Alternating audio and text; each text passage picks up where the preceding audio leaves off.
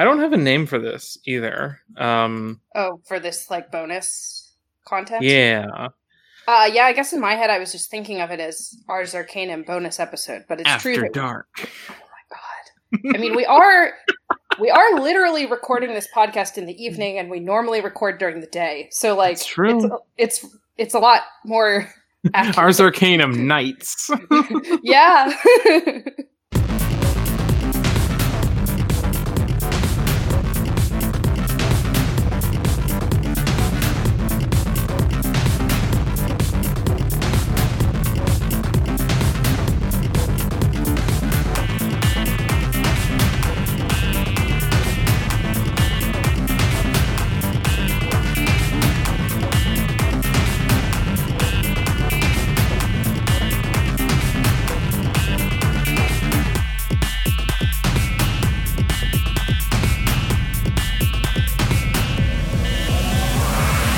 Welcome, listeners. You may notice that there are only two this time, two voices in your ears. I'm Nora, and uh, I'm Tilly. and we're here as sort of a bonus episode. We're going to do some more of these for the Patreon. This one is here in the public feed as sort of a t- uh, appetizer to get you, let let you know what else we're going to be doing around here. Um, so far, what we're planning to do is read some other extraneous Sanderson books, but you know, those will run out eventually. Who knows what we'll get up to after that? Yeah.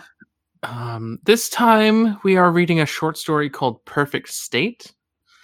I think Which- technically it's a novella, which for science Oh, fiction novella. writers is like a meaningful distinction, just because um, different categories at like the Hugos and the Nebulas. Yeah. Um, but the the distinction is literally just based on length. Mhm, it's mhm. not like, I mean, okay, length is like a genre. My point is, uh, it's it it's not like a fundamentally different concept versus a short story or a novella. It's just that this Right. is like long enough to have chapters, you know. Yeah. Um, it is also a short story in the sense that it is a story and then it is short. That's that's. I mean, that's true.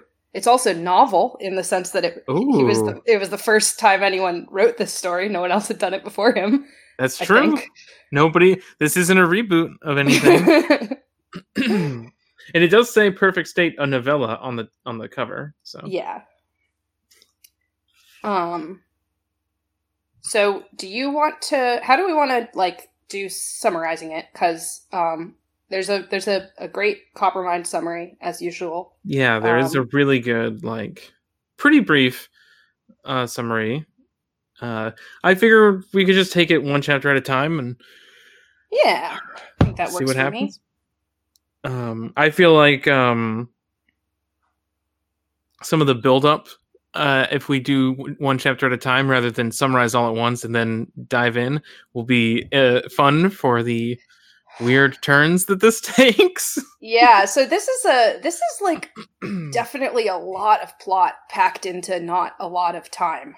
Um, yeah, yeah. which is like bracing after we've just been reading uh Elantris, which is really struggling to find its plot. Like this this does not delay. Um I mean it does actually. There's a lot of exposition at the beginning, but but like it it nonetheless it moves. So I'll just read off this summary uh, for chapter one. Kairominas, live-born and ruler of the state Alornia, is 350 years old. He's returning to his palace after attending the celebration of the 50th anniversary since he unified the entire state. He discusses the state of his kingdom with his guard and best friend Shale, a machine-born, as well as the threat Melhi, a live-born from a neighboring state, poses to the kingdom. Conversation turns toward their past when Shale and Kai would go on fantastic adventures slaying dragons and hunting treasure. When they arrive back to the palace, Besk, Kai's chancellor, informs him of a request from, from the Woad, the humans that administer the states. The Woad sent Kai to meet with a liveborn. Fe- the, the, the Woad want Kai to meet with a live born female in a communal state so they can procreate. Kai initially doesn't want to go, but Besk eventually convinces him to do so. Rather than meet with the liveborn that the Woad recommend is most compatible with him, Kai chooses to meet with his least compatible option. So he's a brain in a jar, Yup. He sure is. He's, And- he's- more than that, we come to understand that after 50 years, you are told by the Woad that you are a brain in a jar. They are Mhm. the, the humans on the outside world. Um, and also that because of overpopulation and lack of resources, people are through selection processes we are never really told about. Uh, a lot of people have their brains taken out as, I think, as fetuses. Yeah, it says I believe it specifies that it's the brains are removed as fetuses and the world that you will then live in is shaped according to your developing fetal personality. Um, right. That That's a concept. The concept that a fetus has anything like a personality. Um oof, that like even just this is just the beginning of the premise, right? Like this is not yes, yes. the final twist. this is the first step, which is brains and jars. There is also this concept of a self that is like innate that you can like map out a fantasy world for each individual person based on how their personality is developing as a as a fetus. Um, And of course, there's also the fact that all it, it is suggested all live-born, which I think we're given to understand is other than the Woad, that's all of humanity. Like, I don't think we're meant to believe that there are people just living normal lives who aren't brains in jars or who aren't attending to the brains in jars. we um, aren't told that, but I have to assume there's more to the human species than just a bunch of desk workers. I don't know why you would assume that. Um, I think that, I mean, okay, so this has to do with, I think, a little bit how you interpret the um, ideology that the Woad is running on here, Uh huh. Um, which is called Zinwei's Doctrine. Um, Right. Okay. So the Forgot about Zinwei's doctrine. right, uh, which, to quote directly, Zinwei's doctrine states that the most essential morality of mankind is to create the greatest amount of happiness among the greatest number of people while using the least amount of resources. Um, turned out the best way to create greatly satisfied people using minimal resources was to remove their brains when they were fetuses and attach them to simulated realities tailored to fit their emerging personalities. So each real person, or each liveborn, um, has an entire world that is for them. Um, Yeah, they are the most important person in the world, and all of the events of that world are sort of orbiting around them as like a focal point.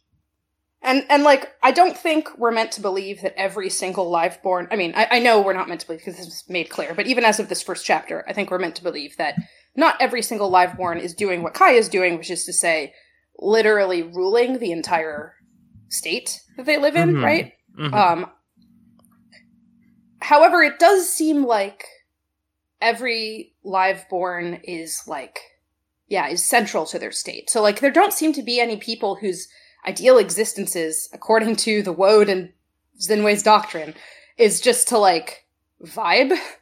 everyone- Everyone is out here like conquering and changing the world and like basically being a character from like uh, a science fiction or fantasy narrative of some kind.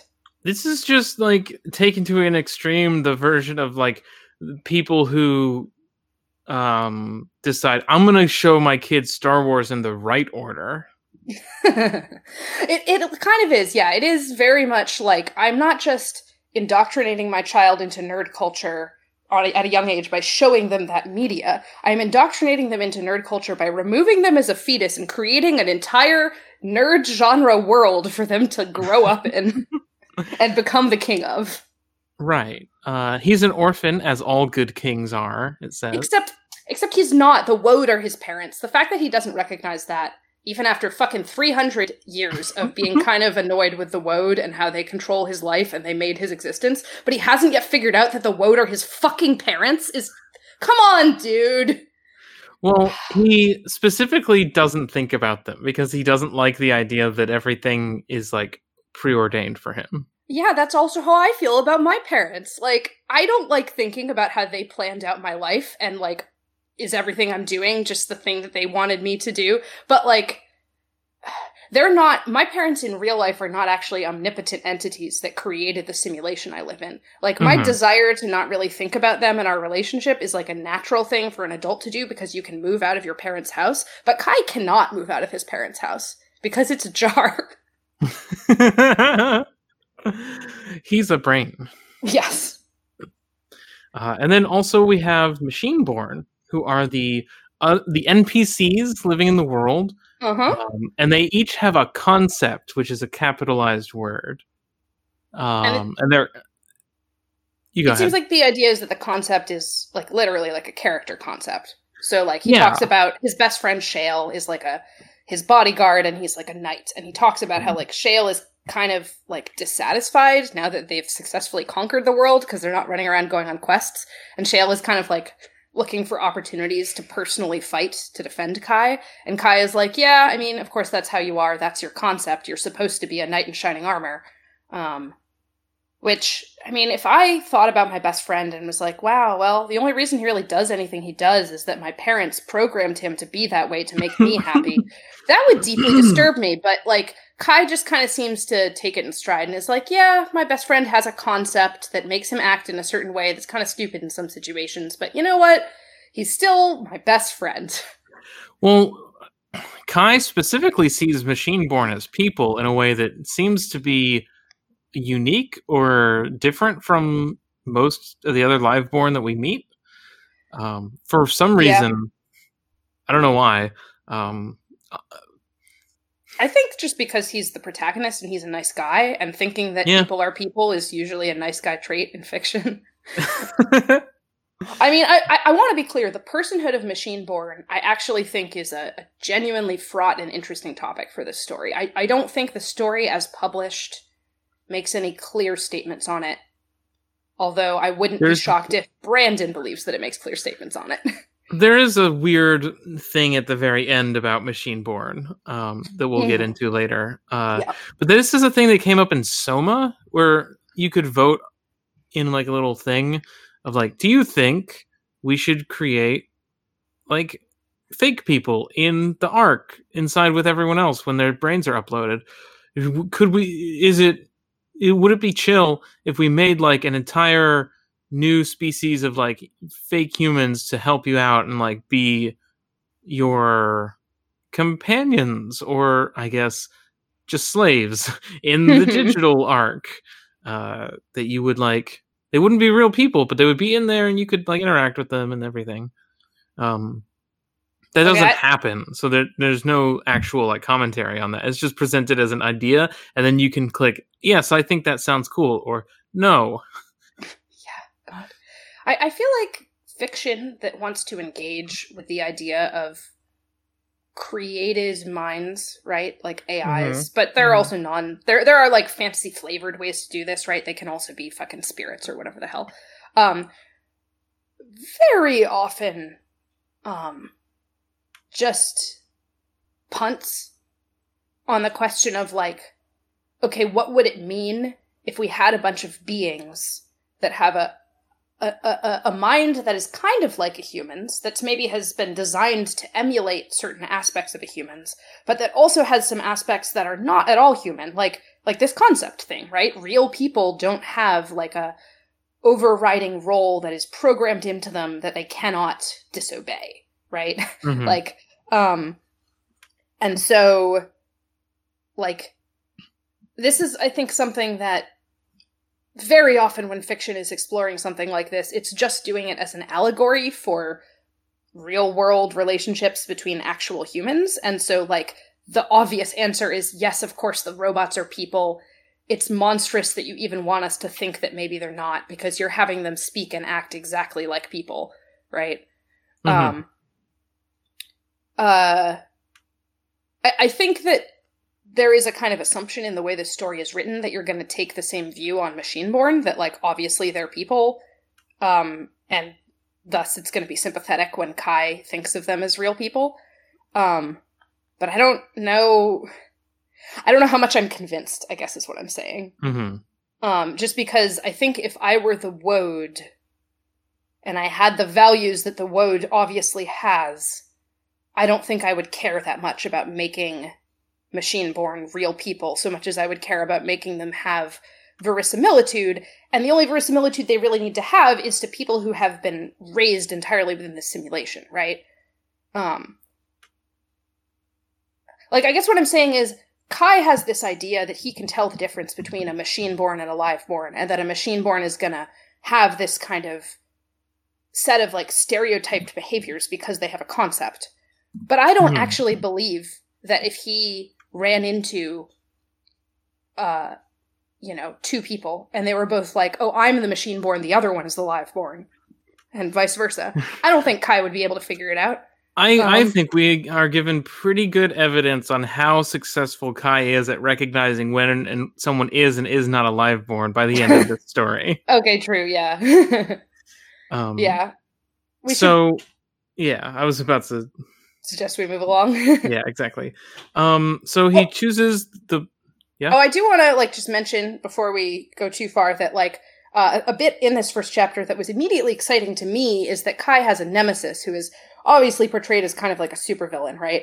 Because um, uh, it's mentioned in the summary that he talks about the threat that Melhi poses to the kingdom. Um, this specifically shows up in the form of like Melhi starts making words appear on the wall of Kai's castle that say like, you know, like child emperor, I have created a nice surprise for you. And I'm like, ah, yes, I know exactly who this person is. Like, this is the you know, this guy is all about like hacking and technology, whereas Kai is all about like swords and sorcery. And he's like, you know, uh, doing things that Kai doesn't fully understand how they should be possible, and he's taunting Kai. And it's like, yeah, all right, I can get into like a hero villain relationship. Like, I like this shit. Um, and so I was actually a little disappointed when I realized that um, he wasn't going on a date with Melhi uh, because the the premise of the story is like the thing on the back of the cover is like ah the 300 year old like king of the entire world has to go on a date um and i was kind of hoping it was going to be with his nemesis for some reason but uh mm-hmm. the way it's initially portrayed is like no Melhi's just kind of an annoyance as is frankly the date. Um but they're separate annoyances for him. Yeah. Um so he he picks uh Oh yeah, right. They've given him a list of of of women based on compatibility, which that concept's not uh interrogated at all. um, no, I mean, like it's just like OK Cupid or whatever. God, yeah. Um, I mean, it's kind of ridiculous to me because I feel like if I were the Woad, and I was categorizing people according to their compatibility with Kai. I I mean this is where the whole concept of the liveborn falls down because it's like they're all these type A overachievers and like two people like that don't generally like to date each other. Like certainly in fiction, there's a lot of stories where that's really fun, where you have two people who are like going out and fucking changing the world and whose wills are indomitable and they clash against each other. And like, that's mm-hmm. what can appeal about a superhero supervillain relationship. But like, in real life, when you have two people who are both really convinced that they're the most important person in the world in a room together, it's it's usually not a pleasant experience for either of them. Um, and the system that the Woad has set up has created like only people with that kind of personality. yeah, at least as far as we can tell. Um, we definitely. I assume there are people whose lives aren't being president of space or whatever, but like. I think the sense that I got is that not all Liveborn have the same flavor of conquering the world. Perhaps some Liveborn don't even end up the actual ruler of their entire world but that they are all like people whose will shapes their worlds, if that makes sense. Mm-hmm. Or at mm-hmm. least they yeah. are they're given the fantasy of that. Actually, the opposite is true. Their their will doesn't shape anything. Everything around them is shaped by the woad. But like, um, I guess what I'm saying is there doesn't actually seem to be anybody who is living in like a cottage core state. You know, there's no uh, there's no coffee shop AU state. Or if there is, Kai has never heard of those people.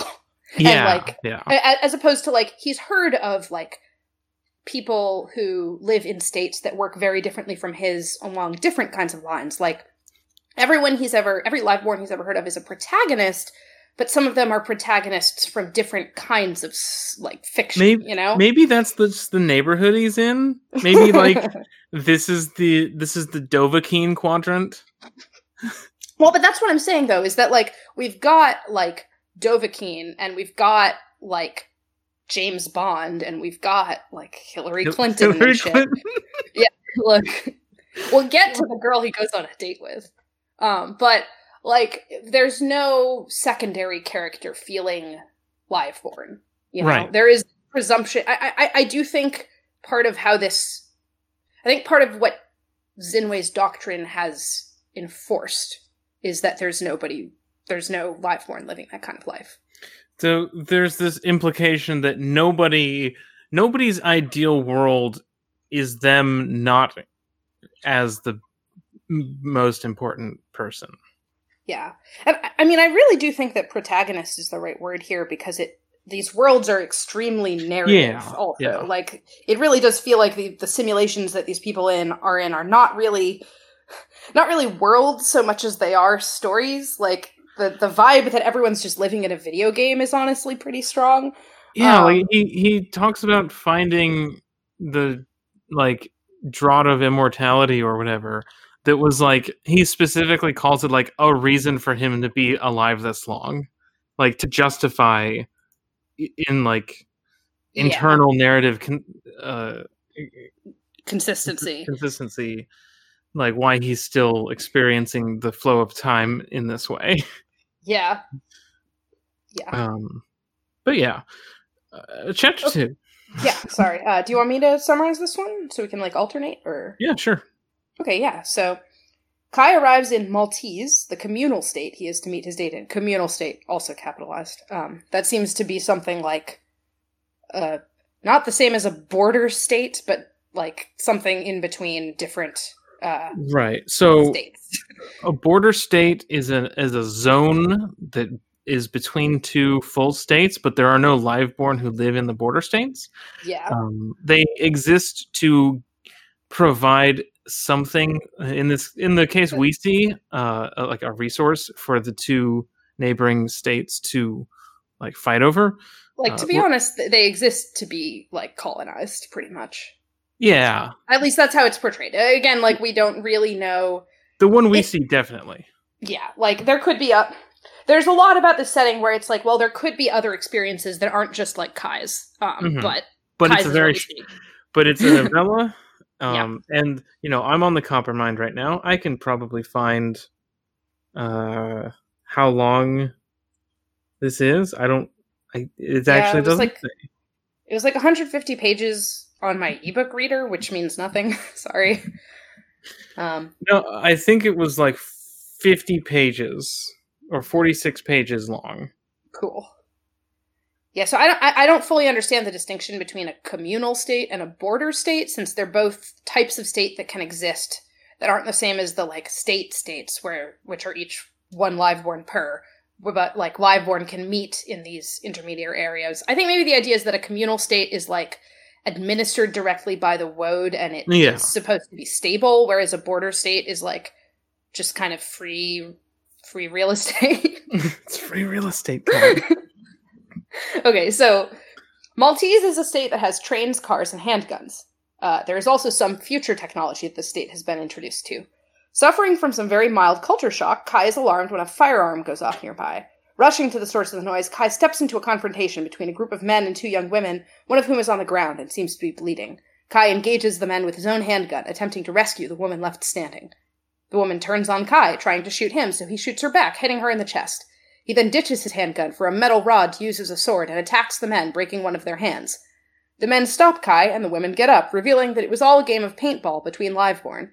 Kai leaves for the restaurant that his date is supposed to meet him at after being the brunt of some jokes.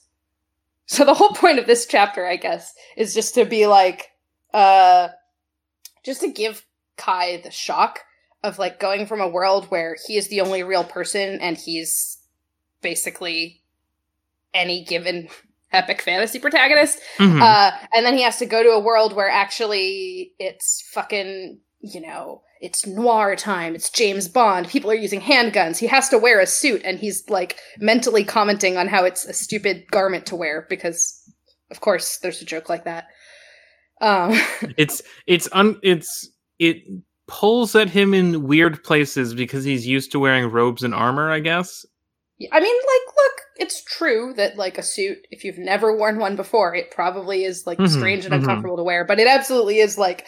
Uh, there's a very funny bit where he like he he he he removes his what I assume is like a bowler hat or some shit and throws it to the ground and is like, it would be shameful to cover up my regal hair.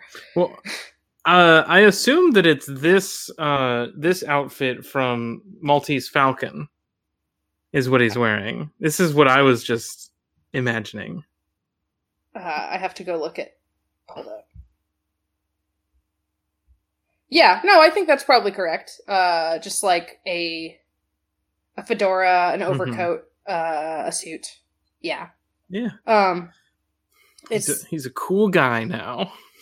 I, I also think, God, as long as we're talking about the fashion, I do think it's very funny that like, um, Kai gets off the train in Maltese and has been like, you know, assigned the suit, and he's looking around, and everyone else is in suits. And I'm like, mm, is everyone else in suits? I feel like at least half of them should be in like dresses. Uh, and like, I mean, you know, just one of those places where I feel like the um the things Brandon doesn't always think all the way through are sometimes very telling. Um, Mhm, mhm. because yeah, no, it is like it's true that if you're in a vaguely noir flavored fantasy setting, or I guess it's a science fiction setting, whatever. Um, like yeah, you're gonna see a lot of suits, but you're also gonna see a lot of different fashion. And like, if you don't know what a suit is, you're not gonna look at the crowd and be like, oh, they're all suits. You're gonna be like, oh, it's half suits and it's half dresses. You're only Yeah. going to say they're all suits if you don't think women matter, or if you can't see, or if there aren't a lot of women in Maltese. And if that's the case, what does that mean? Do they have sexism in Maltese? Did they put that in there on purpose for it to be fun for people? or does everyone just wear suits? I mean, that would be cool, but the women he shoots are wearing dresses, I'm pretty sure, so. Huh. Yeah. Well. I, it would be great if it was just a setting where everyone is wearing like a sharp. this James is Suit Bond. Town.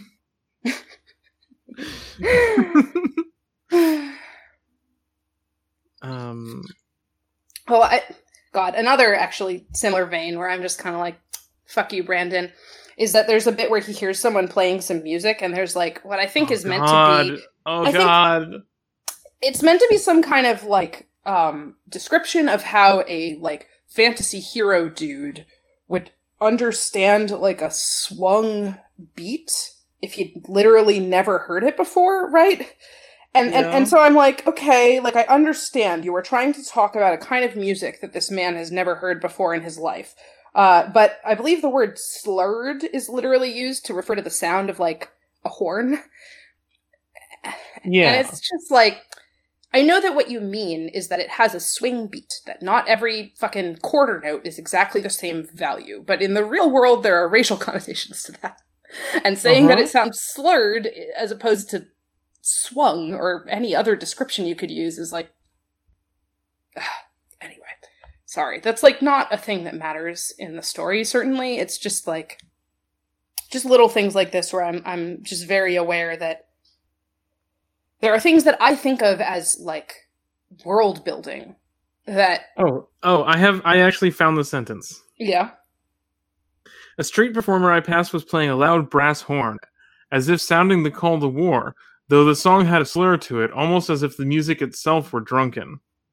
yeah just like why like again i get the joke there you're just trying to make it like a cute this is not it i don't think in in brandon's head that was anything different from the bit where he is like "Ah, i do not like this suit um but like it is different actually Uh, and then he, he, the rest of that paragraph is him saying, "God, I'm glad that the bards back home haven't heard this." yeah,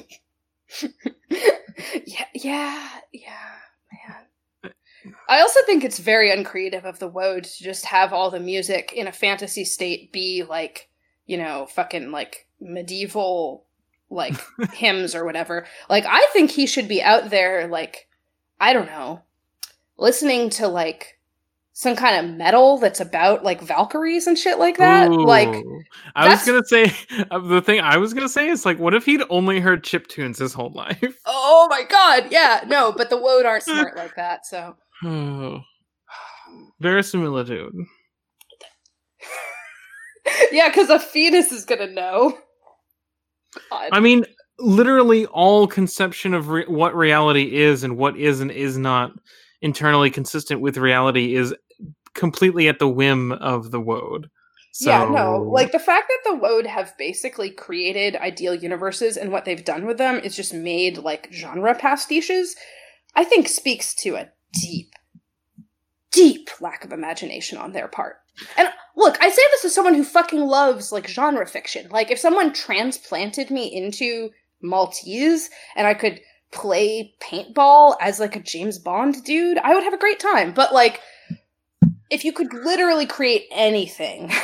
Right, like I feel like this is almost like oh, we it can almost be seen as like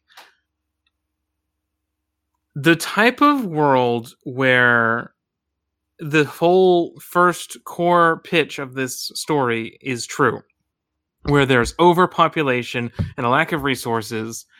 Like it's a very capitalist frame of thought Mm-hmm. um and like the whole this idea that capitalism will eat on itself until there is no new idea there's just com- remaking old stories again and again and again and like Yeah. getting so trapped into that cycle that w- you've created utopias and they're all dragon quest God.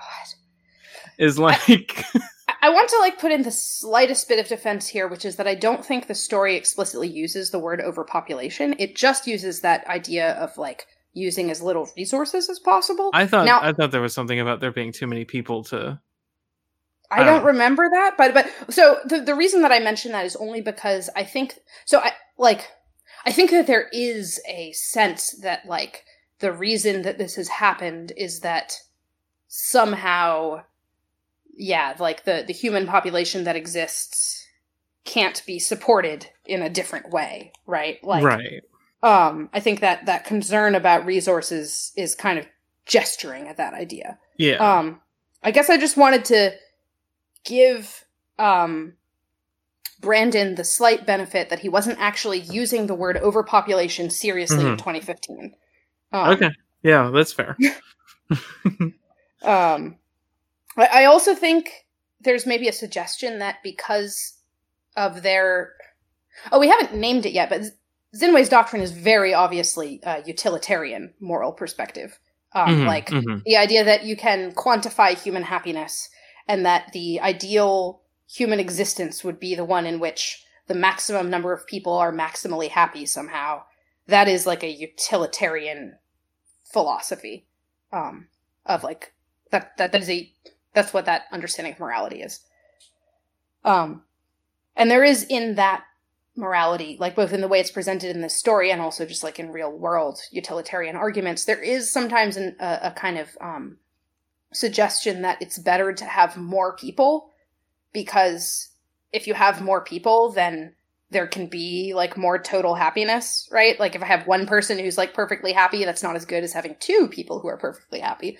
Um, Mhm. which, like, I mean, to my mind, that's one of the things that that's one of the issues with utilitarianism, right? Is is like the question of whether it's a good thing to make more people or not is it's a weird thing to make central to your moral philosophy because human beings creating more people is not really a thing that I think moral philosophy can either prevent or cause. Mhm, mhm. Um, but like, uh, th- I think you you could reasonably believe that the issue is less, oh, the Earth became overpopulated, so we had to put everyone in brains and jars, and more like we were intending to create trillions of people, and so the only way that we could actually do that in a practical sense was to put them in jars because our moral philosophy tells us that we need to create as many people as possible. Mhm. Um, Um, I do wonder, like, how many like cubicles there are of people managing these worlds. yeah, I, I think that's a very good question. Like the question of how many liveborn there are and how many people are in the Wode. I think those are both like really left pretty open, and and they they'd have a lot of implications. Uh, it's also like what state is Earth in, right? Like is Yeah. Earth Oh, perfect. well, because like you could certainly imagine a version of this story where Earth is like a bombed out wasteland, or it's like because of climate change, there's barely any place that's habitable for humanity, or you know something like that. Um, Mhm. And so all we have is like this one server room with all the brains in it, um, that's like on high ground. Uh, but we don't know that that's the case. Like we don't know Yeah. whether or not Earth or any planet is habitable. We really don't know anything about the outside world. Yes. Um, I do want to point out because I just looked it up because I Mhm. didn't think to look it up before about what the word "wode" means. Oh yeah, it W O D E is how it's spelled in the story. and Yeah. of course it is capitalized. What does it mean? Um, here's an archaic meaning: uh, mad, crazy, insane, possessed, rabid, furious, frantic, Oh, hmm. or out of out of one's mind. Hmm. Now Kai is always in his mind because he doesn't have a physical body because he's a brain in a jar. so he's actually the sanest one around here. He's not trapped in here with you. Oh God. There's Um, some person out there, right, whose perfect state is one where they're Hannibal, right?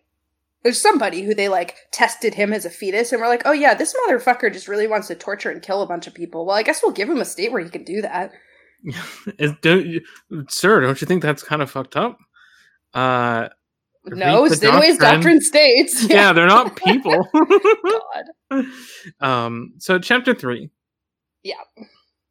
Uh, you know, he he gets into the box with the cables that takes him up to the top of the building. um, Kai arrives at the restaurant, getting a table to await his date. She soon arrives, but the two get off to a wrong start. Eventually, they both get introduced, and Kai learns that his date is named Sophie, alive born from an emerging equality state, which is capitalized. They soon find themselves delving into a deep discussion. I'm going to put quotes around deep uh, regarding the relationship between the live-born, machine-born, and the woad. Just as Kai begins to feel some connection to his date, they are interrupted by a message from Melhi, threatening Kai. Kai convinces Sophie to leave the, ta- leave the table, and he leads her to a staircase, and they begin to climb. Sophie inquires as to the relationship between Kai and Melhi, which he is reluctant to share, but eventually decides to do so. And then the next chapter is going to be like a flashback. Yeah.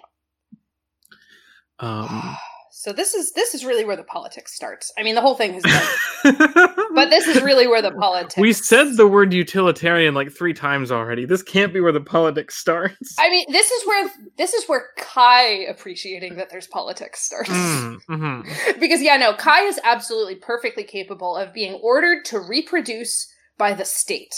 Because like the Wode are the state, right? They control Yeah. everything about everyone's lives. They're the fucking state. Um, not this like stupid little made up Skyrim that he lives in. But anyway, um, but like Kai doesn't uh start to.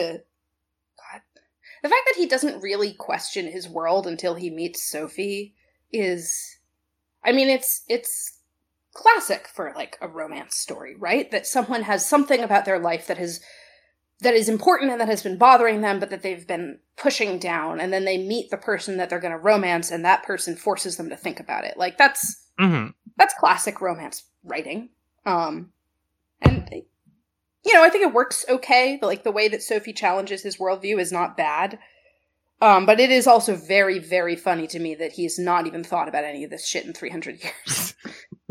well, he's he actively avoids thinking about it because it makes him a little bit uncomfortable, and he doesn't like that. That's God. oh. He So, doesn't like, feeling uh like he's not in control. Yeah. Yeah. Yeah.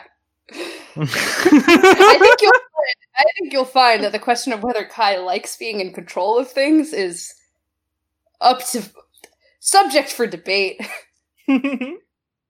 um we should talk about what Sophie is like.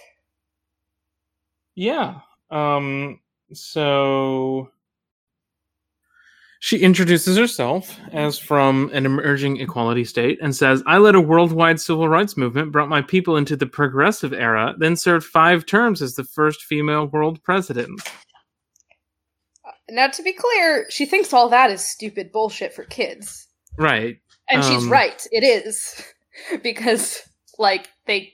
Her world is one where she was given the opportunity to, like, quote unquote, reform uh, a, a quote unquote, like, backward system.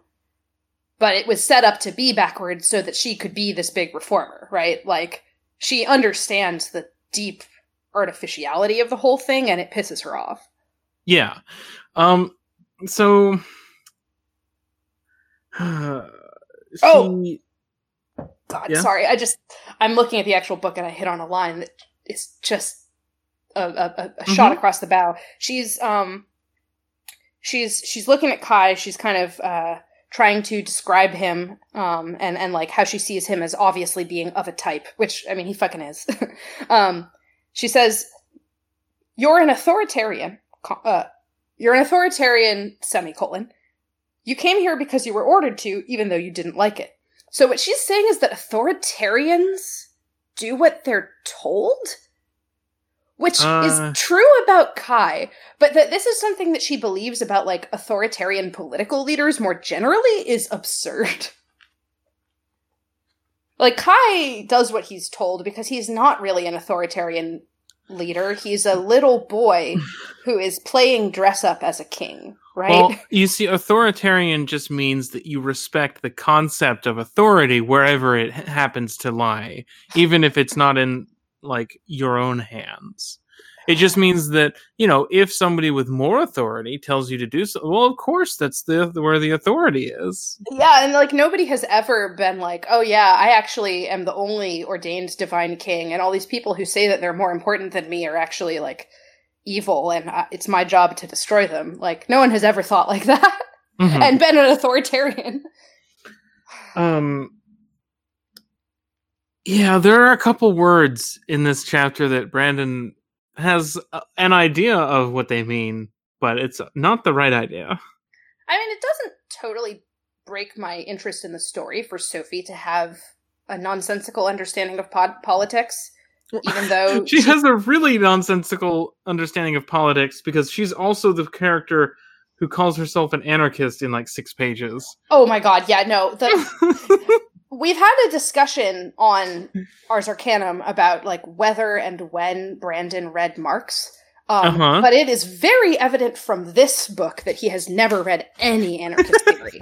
any. Like, not even like the the shittiest, like most slapdash little online summary by like a 20 year old who also has not read any anarchist theory. Because Uh-huh. even that, like even like what I'm the, the the kind of bad anarchist theory that I'm describing is still going to tell you that anarchism is a political ideology and not just destroying everything.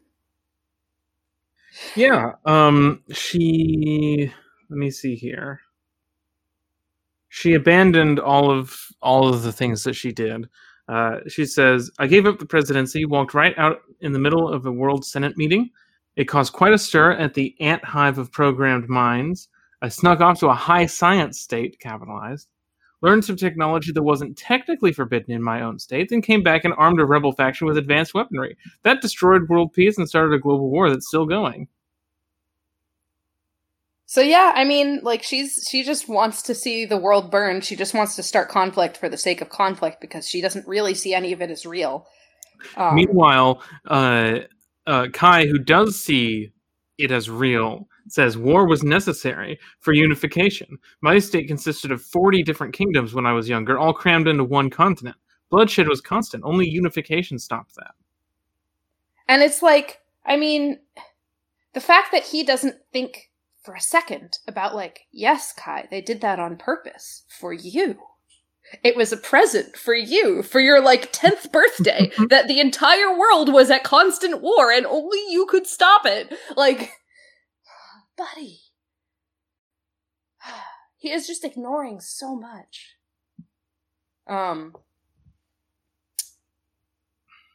yeah.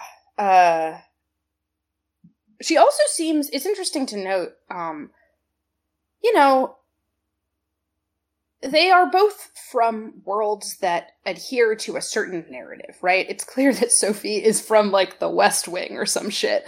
Um, like she, is, she is from a world where getting elected uh, is supposed to be the important drama that happens in the same way that fighting a dragon is supposed to be the important drama that happens in Kai's world, right? Um, but Sophie is so much more aware of like the genre tropes of a fantasy world as well as the tropes of her own, you know? Mm-hmm. Like she's conscious of the fact that the elections she won were basically just for show. But she also knows like she's able to she says this thing to him about like have you discovered the lost continent yet? And he's like uh, there's no such thing. And she's like, yeah, they're gonna give you a lost continent when you get bored, right? And Yeah. like, she's she's clearly done some kind of degree of like study of other states. Like she's talked Mhm. to other liveborn. I- Like we don't know how exactly this has taken place, but she just it's not just that she has a different perspective on the world because she's from a world where things are more advanced and more politically focused.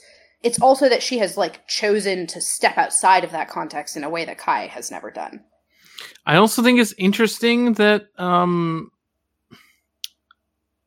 I don't know whether her constant jokes about like, "Oh, do you want to summon your unicorn or whatever?" is that is that based on having experience with other fantasy states or is that based on her state that is sort of a modern human earth setting having in itself Like its own novels. yeah like n- fantasy novels and stuff and movies and tv shows that she's drawing from there. And also are any of the f- pieces of fiction in modern worlds actually just feeds of other states that are fantasy states? Because Oh, you could really consolidate on on a lot of stuff if Yeah, you were we running know. this simulation We know that the Wode are not very good writers, so like it does make sense that they would be like, ah, Jesus Christ, I don't want to have to write a whole fucking like Game of Thrones series for this stupid like West Wing world we made up. Let's just like give them a TV feed on whatever the fuck is happening and what is Kai's stupid little sorry, I have a lot of contempt for the Wode at this point, and it's really coming out. Alornia. We're gonna give them a nice little live feed on Alornia and they can have fun with that. yeah I think you're right.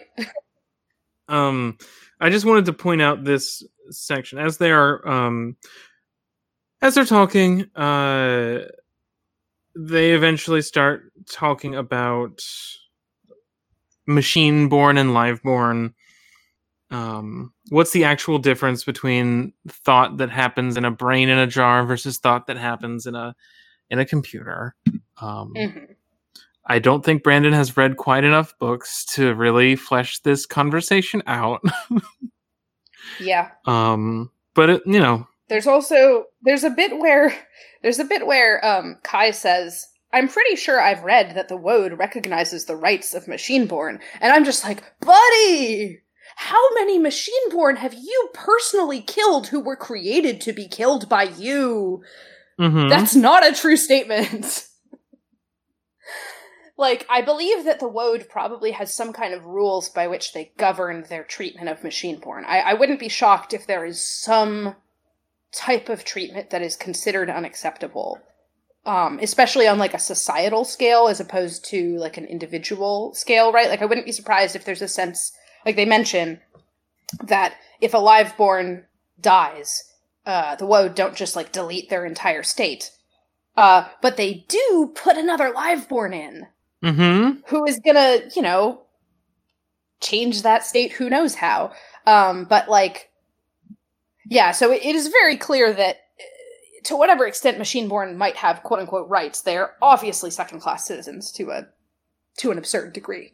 Yeah, and even then, it's like you don't.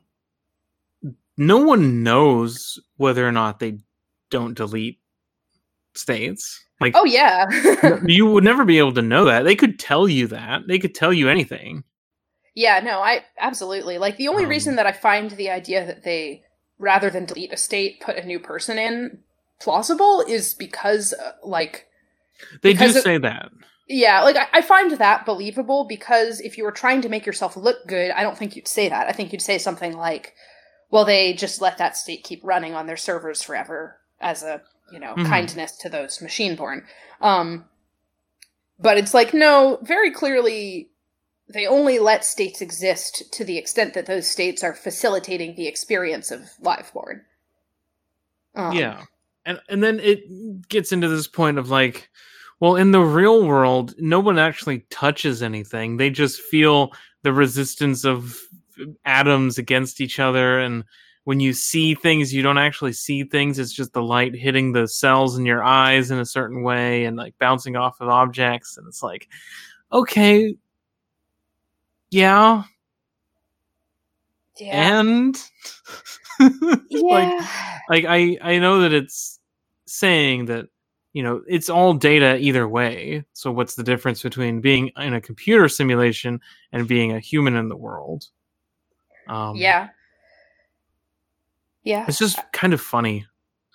Um I just feel to like have sanderson writing this after like all the other fantasy stuff with like ideals and like not ideals like ideology ideals like everything in stormlight archive everything in the cosmere has like a soul. Yeah. I, I think Um, that um I think that um like you can kind of tell in this story that some of the I guess science fictional concepts that are being played with here of like, you know, the idea that we're all living in a simulation, man. Um I think you can kind of tell that this is not the space that Brandon is usually playing in and that he maybe he obviously like is aware of like big big name things that have gone before in this, right? But I bet you that if I asked Brandon like who are the people who have written before about someone going on a heroic quest to reclaim their birthright?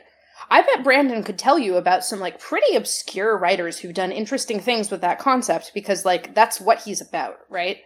Whereas I suspect that his engagement with the idea of everyone being brains in a jar and in a simulation is one that like I'm not trying to say it starts and ends with the Matrix, but it's very clear that it, it's very clear that he's not reading a ton of like very thoughtful science fiction about it's this. specifically just the matrix and star wars galaxy of fear the nightmare machine And I also, okay, to, to be fair, there's a lot of very shallow and thoughtless I mean- fiction about this idea, right? if we're if we're gonna be real like i don't know what when was this published right Um, 2015. 2015 Yeah.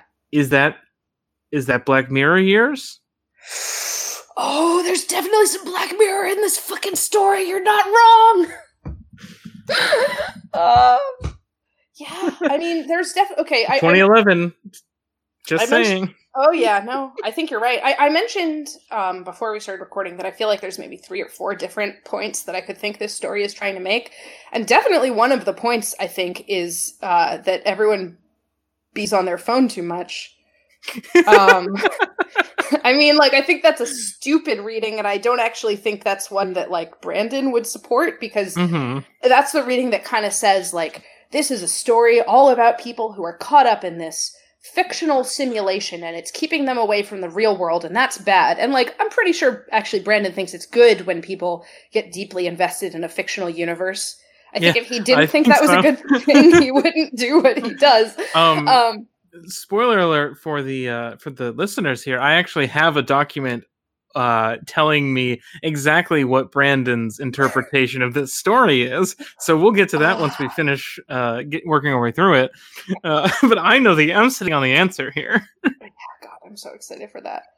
Um uh, oh, I do want to mention something that uh, uh, this this is mentioned briefly in the um, in the summary, um, but I just want to bring it. Basically, okay, I really like Melhi, and frankly, mm-hmm. that's just because I like like cackling pulp supervillains who are just telling tough lantern jawed heroes about how they're going to destroy them. Like that's fun to me. That's yeah. that's my shit. Um, and so I love that Melhi interrupts his date. Like he's trying to talk to this Hillary Clinton lady, and uh, he's just getting like you know messages from his nemesis telling him like i'm going to hear your screams and he's like oh my god not this shit again like he, he looks down next to the wine that he spilled uh, and which he also i will need to mention it didn't come up in the uh, summary but he keeps trying to use his magic powers that don't mm-hmm. work in mm-hmm. this state. Yeah. Like, oh, obviously, I'll just separate the pigment from the wine and then dry the liquid that remains, and thus removing the wine stain. Uh, it doesn't work because there's no magic here.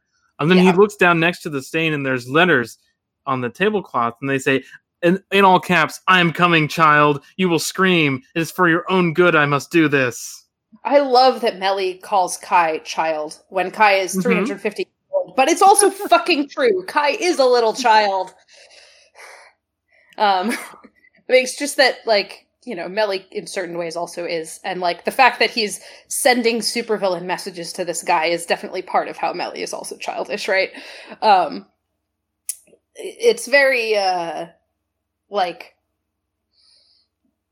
Kai acts as though Melhi is purely just an annoyance, but I think it's very obvious that having an evil nemesis is something that on some level he enjoys. You know? Yeah, yeah.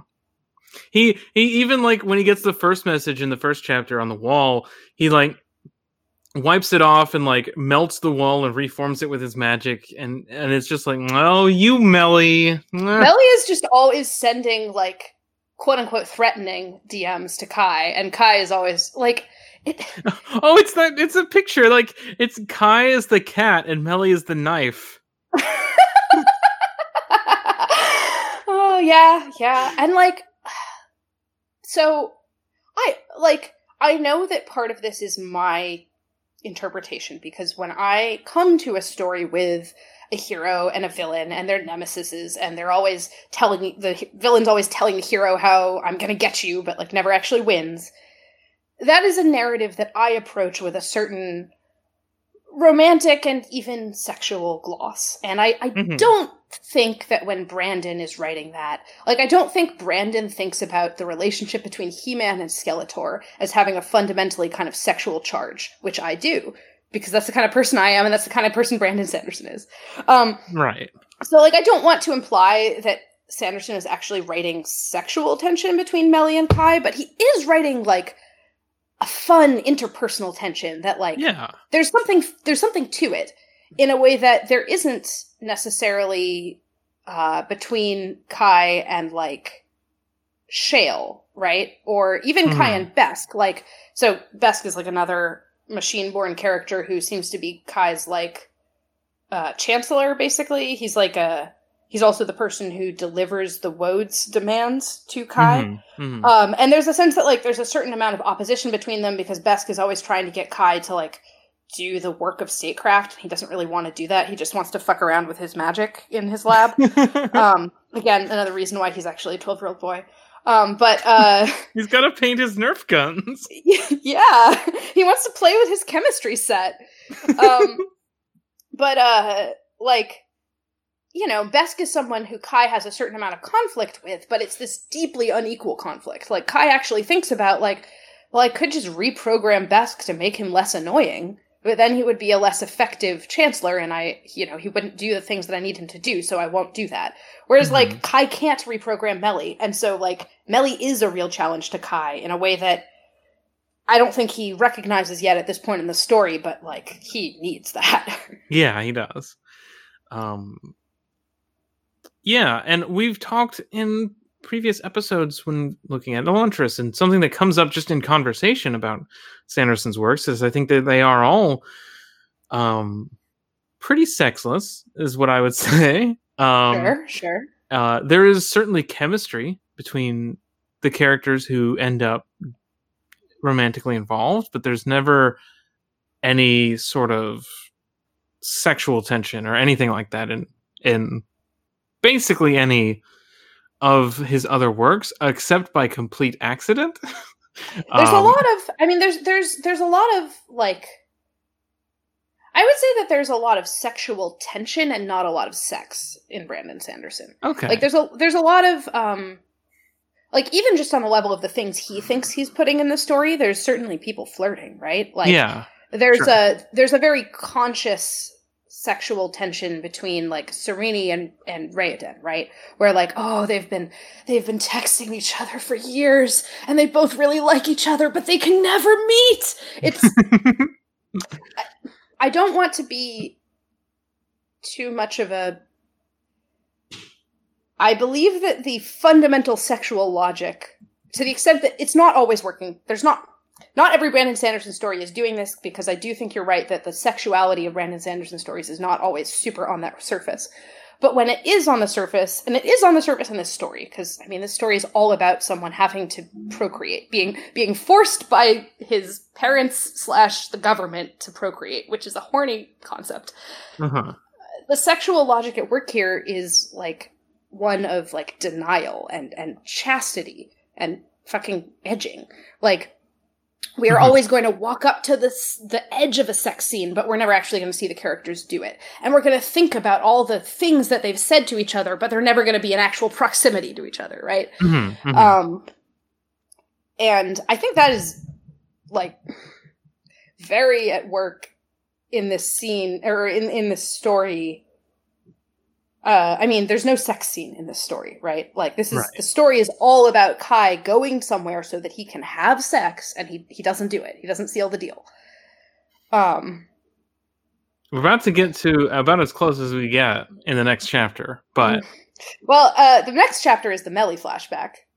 Um, oh, Which, uh, listen, if you want to talk about whether conquering a nation together is closer to sex than anything he actually does with Sophie, I'm here for it, but right, that's right. I forgot that we have the, the flashback. Um, the other thing is that um, they start walking up the stairs because Kai just like see gets this message from Ellie and just is like, okay, we're gonna leave. Um, they have a lot of comments in this chapter about uh, Sophie's inner feminist. so there's clearly a thing going on here where, like, in her younger years, Sophie obviously did a bunch of fighting for women's rights, and now she thinks that's kind of stupid because she's realized it was all artificial. But that means that she's now, like, kind of a post feminist who loves that she's wearing these heels that a feminist would hate. And she Mhm. kind of thinks it's hot for a guy to punch her and stuff like that. And it's just like, oh my God, Brandon. oh my God. Like, I know th- part of what's really upsetting about this is that Brandon must know both women who are. I'm not saying he knows anyone who is actually a member of like the tradwife movement, right? Because that's its own specific thing. But I'm sure he knows people who. I'm sure he knows women who have an ethos of submission to their husband, right? Because Mhm. because it would be frankly bizarre if he didn't know any women who have that worldview. Like, right. and I'm sure also because of his like science fiction cultural context, right? Because of like going to conventions and meeting people there and like being on science fiction and fantasy publishing online spaces. I'm sure he also knows women who are like out and proud about being sexually submissive, but who aren't, but who also believe that they should be allowed to work outside the home, right? hmm And I, personally, as a feminist, but also as a trans person and a queer person, find both of those flavors of cishet woman to be immensely exhausting. Um, hmm like, I, I don't care if your reason for talking in public about how great it is that your husband puts you in your place is because you actually believe that that is like correct and like God has ordained that for you, or if because like you think it's subversive and edgy and like maybe even you think kink in public is like a queer thing. Um, I hate both of those people, and I would like them both to shut up. yes. Yes. I I am not in a position where um, anybody like that is anywhere near me or uh, that I have to uh, think about the idea that somebody is like that. But uh, if I did have to, I would also want them to shut up. Yeah, like I, you know, it's not as though either of these types of submissive cishet woman is a huge part of my life. It's just I, I have a past as a cishet woman, mm-hmm. Mm-hmm. so it it it it has come up in my life. Yeah, totally. Um, this scene, uh, yeah, uh, she's um she talks about her heels and says these are considered very fashionable, and it enrages my inner feminist to no end to wear them alongside a dress like this. Uh, and he says, "Well, that's kind of weird. You're weird." She's like, "Yeah, it messes you up when you realize that a conservative establishment is forcing you to become a progressive liberal fighter for universal rights. I had to buck that, but I didn't know what to become instead. The only thing I could come up with, something truly difficult, was to become a complete anarchist. They built a perfect world for me, so I had to burn it down." Now, I have to say, okay, using the term anarchism to refer to this is stupid because that's not what anarchism is. But I do honestly think this is the only rational reaction to, like, yeah, you know, the point where, as a liveborn, you come of age at age 50, I guess. And I think it's probably not necessarily the same for every single person, but it was age 50 for Kai.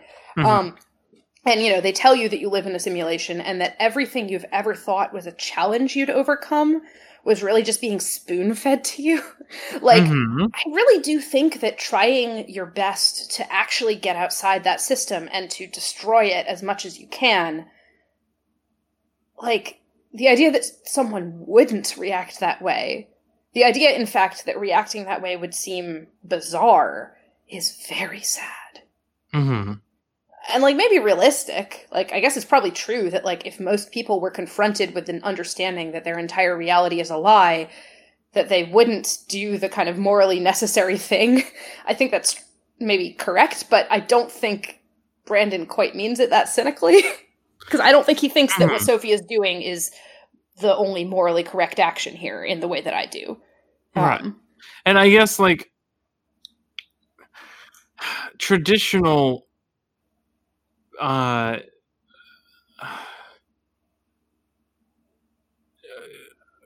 uh, understandings of like ideologies become completely warped in this circumstance, right? Yes. Like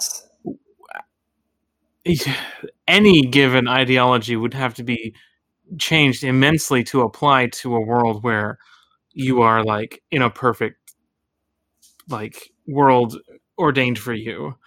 Yeah, like um, I honestly, I, I guess I do think that in a certain sense, what Sophie is doing, I think that if you put someone who actually had an ideological commitment to anarchism into this context, um, they probably would just start wrecking shit. But that's not because anarchism is wrecking shit. That's because I think that I think that any coherent leftist analysis of the situation would have to come to the conclusion that the Wode are the state and are oppression, and that therefore everything you can do to oppose the Wode is correct.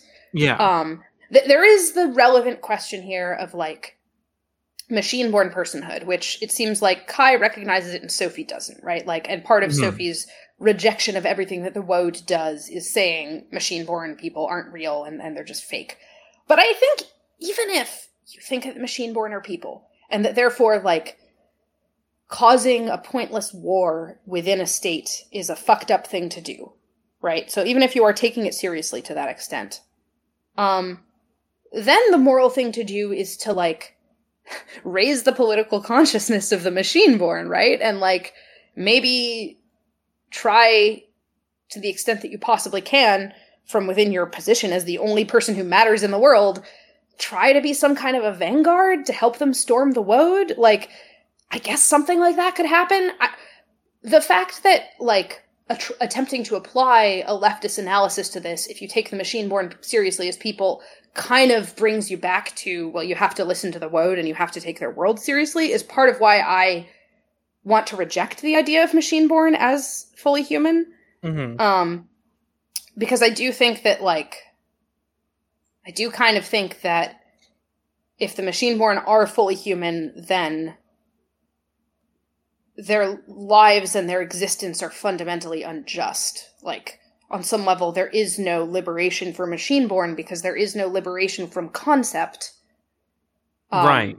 Like it doesn't seem like you could just delete someone's concept and still have their personality, right? But on the other mm-hmm. hand, obviously a concept is a horrific like a violation of um autonomy on on a, an incredibly deep level. Um, yeah. Yeah. Do you want to move on to chapter it's, four? It's it, this this story keeps giving. It really, really does. Okay, so chapter four is uh, a flashback to how Kai and Melhi met, um, and how they like became nemesis, kind of. Um, and it's framed as like he's he's telling this story to Sophie, like on the stairwell as they climb to the top of the building. Um, Kai begins the tale of how he met Melhi 30 years ago. It was in a border state which at the time Kai had very little experience with. He brought a full legion with him, 50,000 men, because he didn't know what to expect. Kai soon finds out that two other Liveborn have access to the border state as well. He also learns that the state has two very valuable resources a spice that turns those who consume it into great warriors, and a metal that can cut through steel. Kai has thoughts about how it seems too convenient that he discovers such a border state only after having conquered his own state. When they come across. Sorry, the wiki puts it this way the natives. Um, the entire portrayal of this border state is deeply racist. Um, uh huh. Kai learns that the other Liveborn and he are to compete for the loyalty and resources of the border state, a concept that excites Kai because he's never defeated another Liveborn before. Kai agrees to meet with the other Liveborn, who would turn out to be Melhi, and is led into the natives' village. this one is kind of uh, shorter than the yeah. others. There's a lot of, you know, Kai's internal thoughts as he's approaching with all his dudes and pointing out things about how that works and it's like, "Oh, well, you know, all of our all of our flying chariots look the same from underneath, so nobody knows which one I'm in. Um, and I've got I got all my guys, and also uh, if you go too far in one direction in this place, you wrap around to the other side.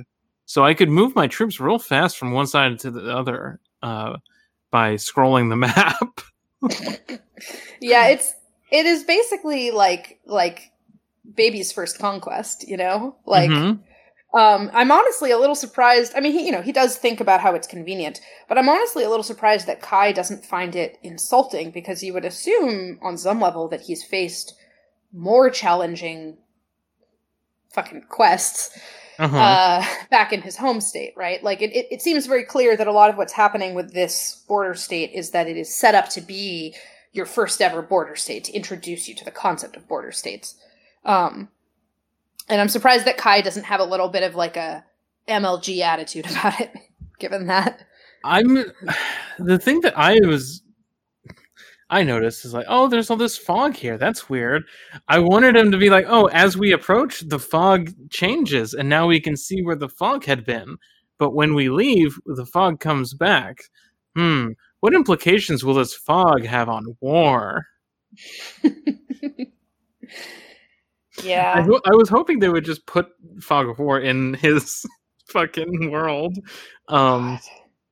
Yeah, it's they're also like there's a very clear like discussion between Kai and Shale and Besk about like the ways in which this superpower spice and also this super hard metal could be useful for them because they'd like to conquer this They'd like to conquer these natives and extract their resources. Like, it's so straightforward.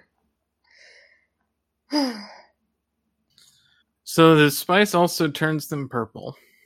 Yeah, that yeah, it's specified that the the people who appear to be of a of a higher social rank in this world are have a darker purple tinge to their skin tone, presumably because they've been consuming more of the superpower spice.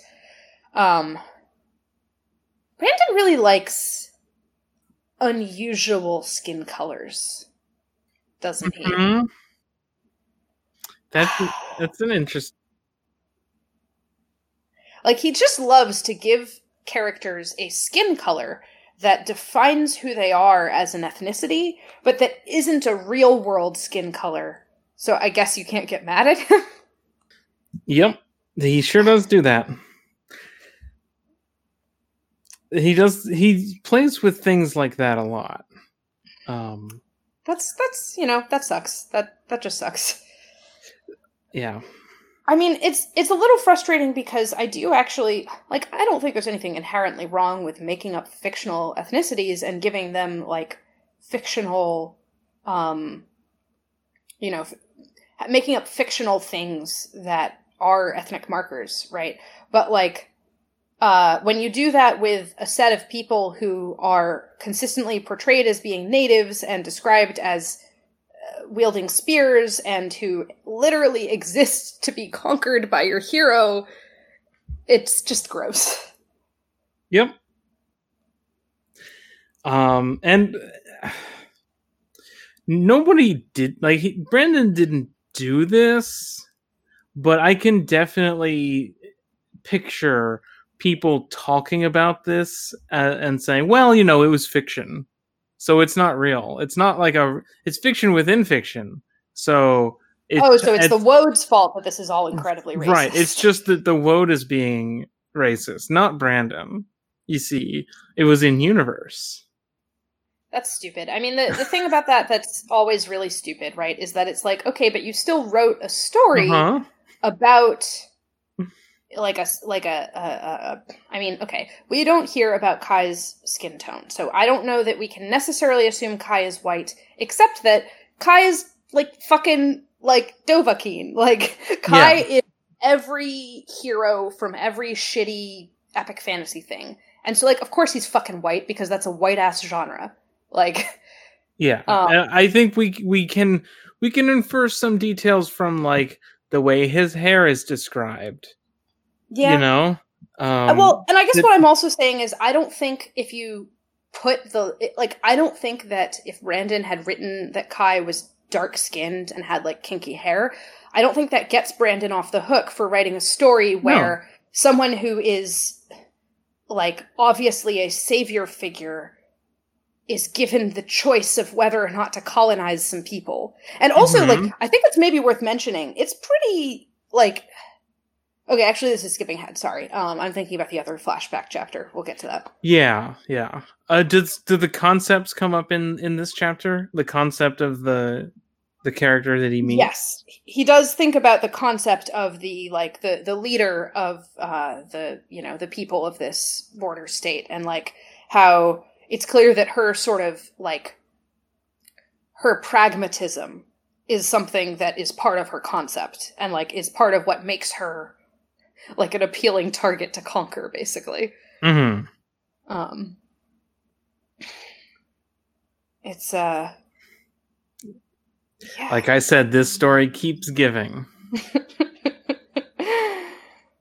yeah, and again, it just keeps calling them natives. Like Jesus Christ. Um. So yeah, this is on the borders of two other states, and he's going to go meet with the other liveborn Mm-hmm. in the village. Um. But then we get to chapter five because um they get interrupted in telling the story. Mhm. Uh, Kai and Sophie reach the top of the stairwell, Kai pausing in his story. Kai had been hoping to take Sophie to the roof, but the door is locked shut. Sophie gets the door open by shooting the lock, revealing that she is a good hacker, as she got her gun to fire bullets and not paint pellets. Thank you, wiki editors. On the roof, the two delve back into their deep discussion from before, but Kai decides he'd rather get back to Alornia as soon as possible. Sophie tries to oblige, but the two are interrupted by a giant robot entering Maltese, obviously sent by Melhi. Kai rushes off to stop the robot, Sophie somewhat reluctantly following behind. Kai decides to tell the rest of his story on their way down the stairwell. So the stairwell is just exposition stairwell. Yeah, it really screen. it's it, it's yeah it absolutely it's a loading screen. They're just playing Kai's backstory for you. Um. Yeah. So the wiki glosses over several details here. No, sure does. The part where says Kai decides he'd rather get back to Alornia as soon as possible, and Sophie tries to oblige, but the two are interrupted. That's them taking off all their clothes on top of the building in the rain. Yeah, so when I said the fundamental logic of this story is like denial, like we literally get almost to the point of them like fucking on a rooftop in the rain and her fucking zipper gets caught and we don't get to see it. And I, like I'm not saying every story that leads up to a sex scene and then doesn't go there is like doing something fundamentally kinky, but like it's just extreme. Mhm. There's a lot of description of of what she looks like in like partially undressed. hmm Um, and also she um she's getting more excited because um she sees him as misogynist and I think she says brutish. Yeah, so that's kind of what I was talking about when I was like, she makes me think of like an annoying cis het woman who's really public about being submissive. hmm Like, she is clearly turned on by the idea that this guy is the kind of like regressive misogynist that she spent her early years fighting against, and that she now kind of thinks doesn't matter because, like, I guess misogyny isn't real because nothing's real. Um, Right. Um, because the people aren't real. So if she like how can oppression be real if all of the people being oppressed are not people? yeah. Um, maybe she's. I mean, it's not necessarily that that type of oppression is fake in her head. It's just it's fake for her because she's like, oh well, they did all this in the real world ages ago. I'm just retreading the past, which does play into what we were saying before about just being stu- stuck in recursion of like, I'm going to make a new fantasy world that's just the Mhm. same fantasy world. Um, of like, all we can do is tell our own story over and over again. Um, Oh, I'm losing my fucking mind. I just found a line that. So this was already a line that made me raise my eyebrows a lot when I read it the first time, but now that I know the ending of the story, it's really destroying me emotionally. Uh, this is. The whole thing is in Kai's first person perspective. Uh, they are being threatened by the giant robot. I found the sight of her wet in the rain and the death machine in the other direction strangely appealing in a similar sort of way. We can come back to that. I really want to come back to that at the end of the podcast when we get to the big ending twist because uh huh. good lord. um but so even though without the thing that I know about what the death machine is and what Sophie is, um it's also very very funny that like yeah again like he's just a 12 year old boy. He's looking at a gundam and he's looking at a hot na- wet naked girl and he's like wow i feel appealed to directly by both of these things. Is for me. it is. It is for you kai. All of it is for you. Um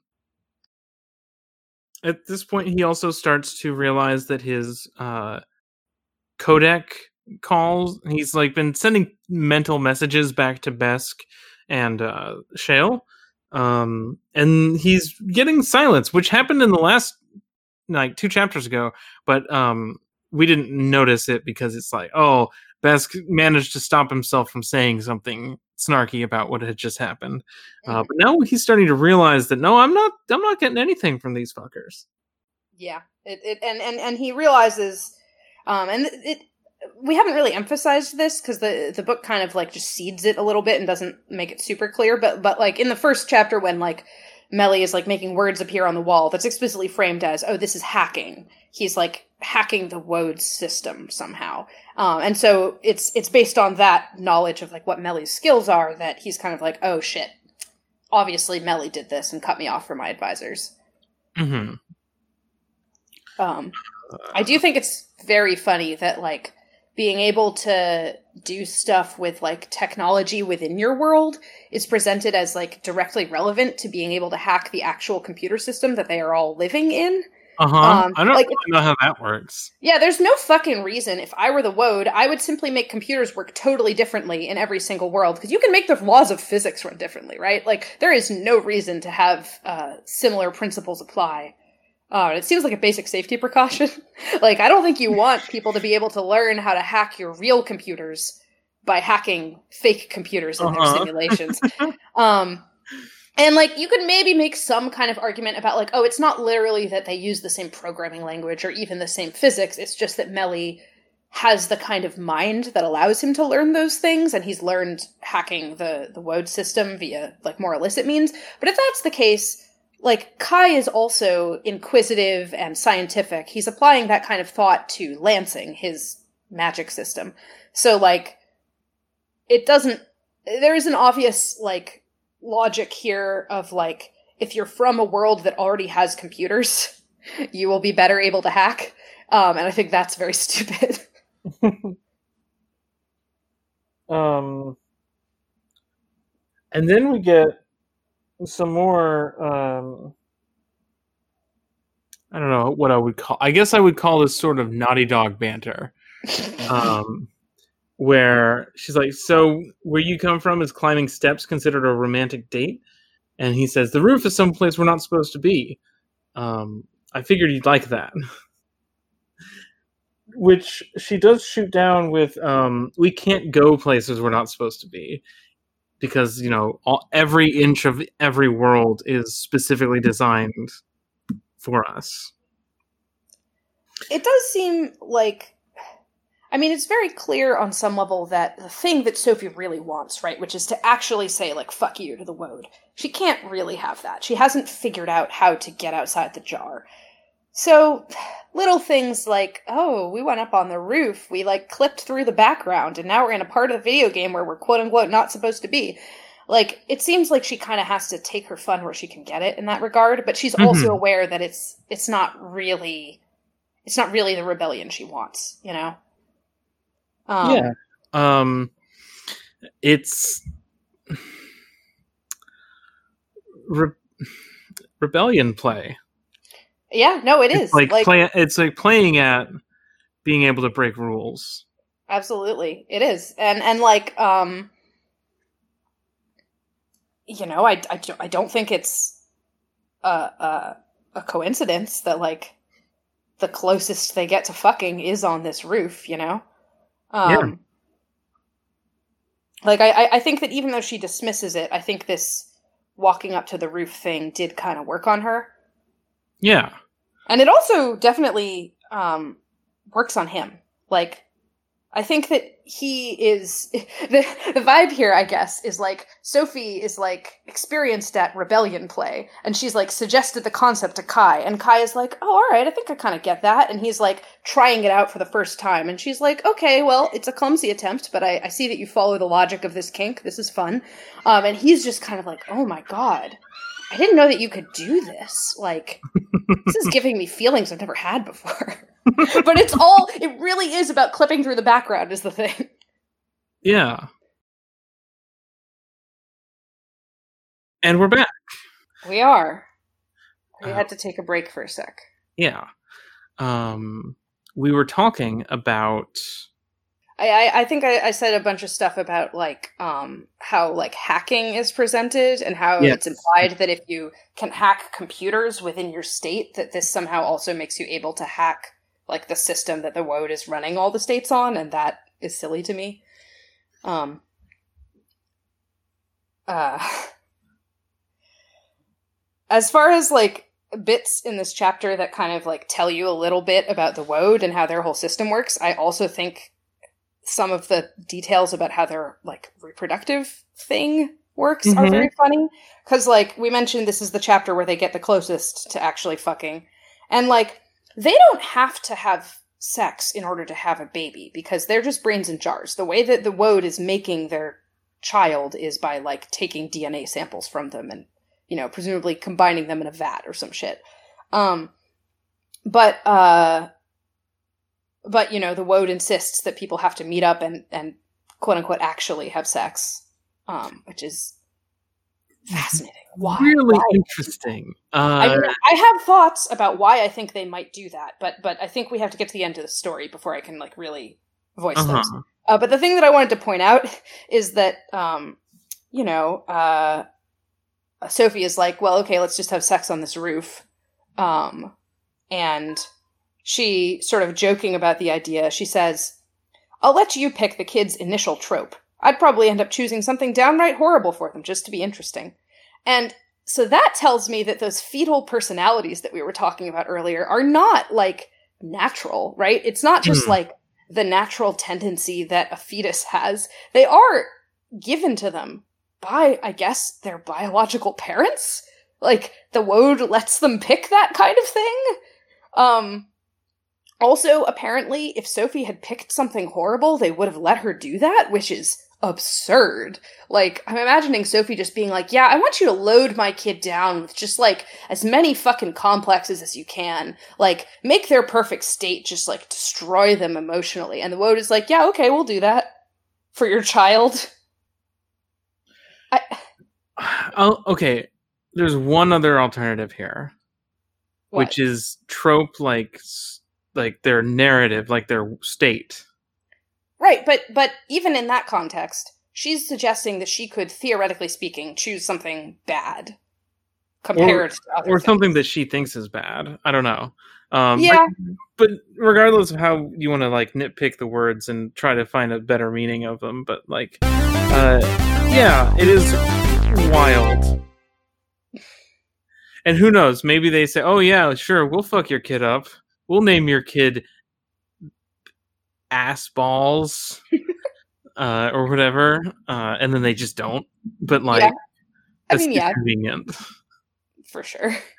um it is it is wild There's there are so many questions to ask about why the Wode does human reproduction in this way. Like because they clearly extremely don't have to. Um like why is it only heterosexual if you're just taking some genes and mingling them? And they're not even taking like it's not like they're take it, it's not like they're taking a sperm and an egg because these people are just brains. So they're obviously doing something to convert those the dna that they've received into gametes or something. So like why is it exclusively heterosexual? And it is presented that way. Kai's only options were women. Um and maybe Uh, kai is just straight but okay let me hit you with another alternative that may, might be worse uh-huh it doesn't say that they get rid of the body But they they are making. So are you What- suggesting that when they okay? Are you suggesting that they took fetus Kai from like an artificial womb, right? They're not Mhm. probably, I think, growing them in actual human bodies, although maybe they are. Jesus Christ. Anyway, um, they they they take fetus Kai. They remove his brain and put that in the jar, and that's going to become Kai in the future. But the developing fetus body, they then grow that without a brain to the point where it can produce sperm. Is that what you're suggesting? i'm suggesting that it is a possibility that there is also a body in a jar yes oh my god! I mean, like, how much not- more resources would that take It's not fundamentally more monstrous than what they're already doing, and it's not fundamentally more stupid. But it does somehow make the gears of my brain just grind. so so cishet. Like, I know we say this about Brandon all the time, but just like none of these people have physical sex except in this digital realm. And Like- yet, their biological sex is still very important.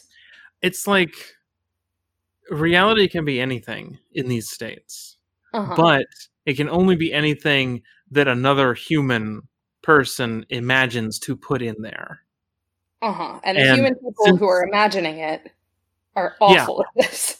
So the people experiencing it aren't allowed to change it according to their perception and their like mental like activity or whatever, right? Like it is just a, a level that you're plopped into built by someone else based on what they think your brain is naturally tuned into um but like there's no capacity for a person in the state to like begin to alter it into a new and unforeseen mode of being.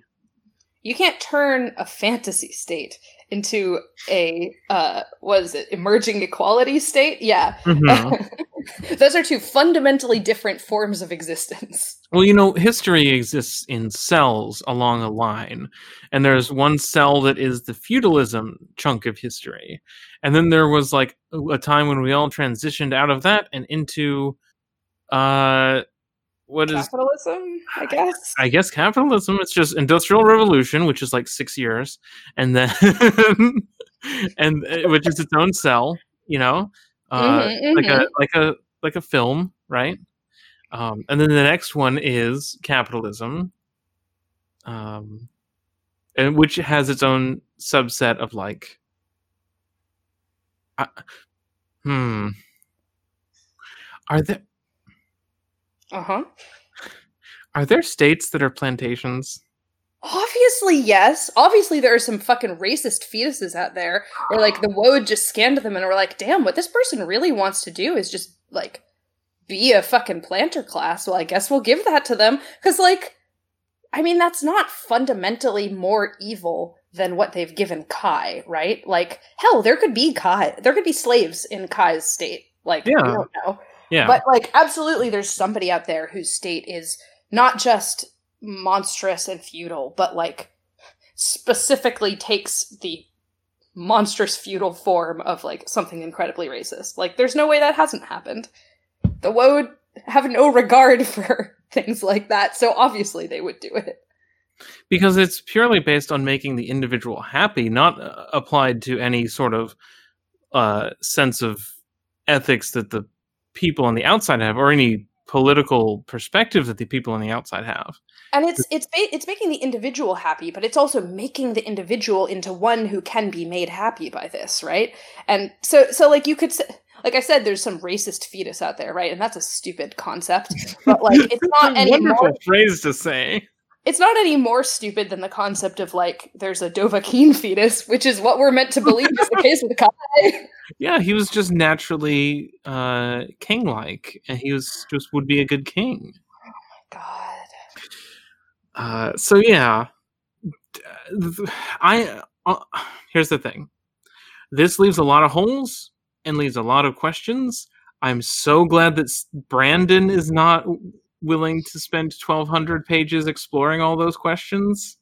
I do think though that it's kind of irresponsible of him to mm. propose this kind of thing without thinking about these very obvious questions. Like the the thing of like, huh, we've recreated like a regressive past society to serve as a playground for someone. Like that is explicitly what's happening with Kai. That is how Sophie views Kai and like even how she views herself. And the very obvious racial dynamics of that are just not touched on at all. Like mm-hmm. he is he's being willfully dense about race here, I think. Um Do you wanna Yeah, let's let's uh chapter six. Chapter six. It's it's it's your turn because we are back in uh flashback zone because we go back down the stairway we have to walk and talk and have the uh-huh, uh-huh. dialogue cover the loads the load times that's right uh so this is this is the the next half of um, Kai's initial meeting with uh, Melhi. As Kai is being led through the village, a large man made of steel comes from one of the huts. The man reveals that he is a liveborn like Kai and that he'll have an easy victory as Kai is from a fantasy state. Kai doesn't bother listening to the taunting, however, and turns to leave. He doesn't like the sheer convenience of the situation, a place to fight that doesn't put his state in danger, the fighting location having ideal tactical positions for Kai personally, and the fact that there are three Liveborn involved to encourage alliances. Kai feels like a puppet and accuses the other Liveborn, Melhi, of being one too. He then leaves the border state. Um, so, you know, much like the other flashback chapter, there is a lot of this that is like you know, th- this is basically like the chapters where he's talking to Sophie have a bunch of like discussion of the themes of this stuff, and the chapters where he's flashing back to Melhi are just kind of showing the themes happening. Um, uh, I, I, I think it's notable that, like, based on this encounter and, and sort of like the general way that Kai interacts with Melhi, I think Kai has probably never seen Melhi's face. Yeah. Um, like Melhi appears in a sort of robot exosuit form of some kind. It, it, it's not really clear, like whether this is actually like somehow Melhi is. I mean, Melhi's not physically here because physical, but like it's not clear whether Melhi's digital body is inside this metal shell or if it's just like a drone that Melhi sent, right? Yeah, like a Slade Um, bot. Yeah, yeah. uh-huh. Um, but it does. I mean, it speaks with Melhi's voice, right? Um, so I, I think the what I kind of assumed when I was reading this passage is that probably this is like a. I mean, I was imagining Melhi as uh, having like, what do you call it? Like being from a kind of cyberpunky setting where you might have lots of different metal bodies, right? Um, hmm uh and and also um kai refers to the the the robotic entity he meets as um as a robotic shell um which to me suggests that like melhi is in it somehow but also that's not all that melhi is hmm um, Which, yeah, that's interesting to think about. Um, uh, avatars within avatars. yeah absolutely like yeah um it you know um we we you were talking about how like on a on a symbolic level it's impossible to be trans here because your world that you exist in has been like designed for you and who you are from the moment of your conception. So like the idea of shifting your sense of self kind of implies like shifting the entire world in which you live and that's not portrayed as possible. Um but but i also think it's interesting that like the concept of changing the body that you live in hmm is the kind of thing that is only available to some people right?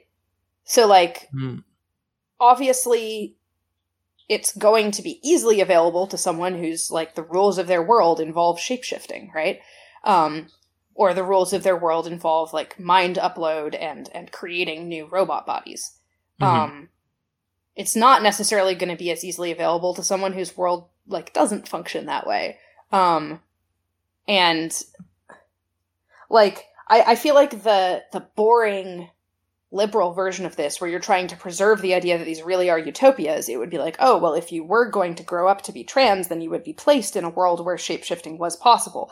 Um but like that's based on the idea that you actually can predict a person's entire future life history from when they're a fetus which is stupid A combination of uh, their developing personality and traits that were implanted on purpose.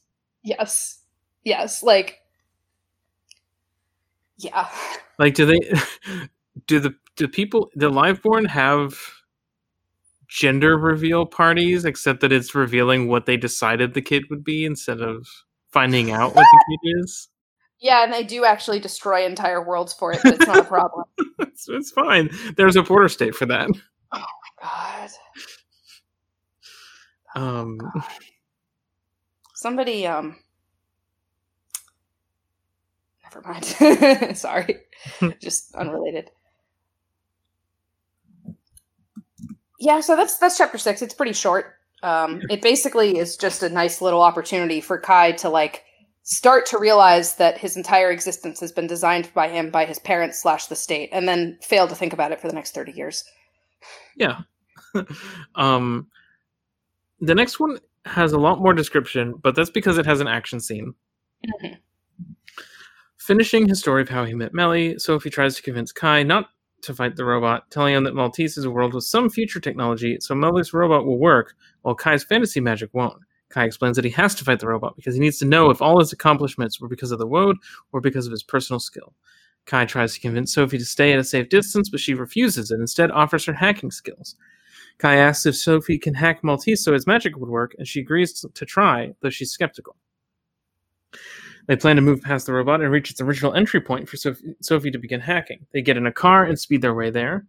Sophie hacks Kai's gun to reload it and make it fire bullets, which he uses to get the robot's attention. Reaching their destination, Sophie quickly hacks to make lancing function, although she can't promise it'll work the same way Kai's used to. Kai quickly moves Sophie to safety before t- taking on the robot. This is because for some reason Sophie passes out after doing the hacking.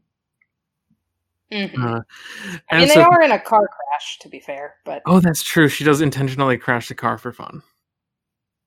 um, but but it doesn't affect Kai at all. So Um, he well, you know, he's enchanted. He's got the draught of immortality. He's got physical boost. He's got he's got fear. He's got the um the slow mo button from fear. Uh, as Sophie suspected, Lancing does not work the way Kai is used to. Now it allows allows him to draw heat specifically rather than energy from the cosmic aurora above his magic kingdom. Uh, in addition, Kai is unable to do anything with the heat he absorbs. It just dissipates before he can use it. Kai takes a few moments to experiment and realizes that the use of hacks of things that don't belong in the state naturally causes the storm to grow in intensity. This, combined with his ability to absorb heat, allows him to defeat the robot. By, def- by this is this is the Brandon coming out. Uh, by absorbing heat, Kai can make it rain harder, soaking the robot. He can then absorb large amounts of heat from the rain water to freeze it inside the robot, thus expanding it to tear the robot apart. Um, very interesting little little physics problem there. Um, it's it is extremely like this moment where it's like, aha, you see, we've hacked the magic so that it works a little differently than it normally does, but you might be able to use this like lossy, shitty magic in a fun and interesting way. That's just like, yeah, that's pure. That is Sandersonian in the extreme. mhm. um, and I am gonna put a little thing at the front of this episode as like a content warning Mm-hmm. uh, for the twist of this story. Mm-hmm. which is that after he's defeated um, the robot, he looks to Sophie only to see her shoot herself. And Yeah. when he goes over to check on her, she, he finds writing on the ground explaining that Sophie was a perfect robot and Melhi breaking Kai's heart was payment for whatever had caused Melhi to dislike Kai in the first place. Oh. Because Brandon loves to kill wives. Uh huh. So so let's talk about that moment. Um when uh like So Sophie is just Melhi, right? Yes. Melhi can make robot shells that are Melhi, and Melhi is obsessed with Kai. Hmm Melhi made a hot girl to seduce the straight guy that Melhi is in love with because that straight guy cannot be attracted to Melhi in Melhi's like quote unquote real body. Mm-hmm. I'm dying. I'm going to explode. I Brandon wrote a story that is about a trans person who has to pretend to be a cishet woman in order to seduce the cishet man that that trans person is in love with. I- Uh-huh. I, I realize that that's not what he thought he wrote, but that's Mhm. just the text of the story to me.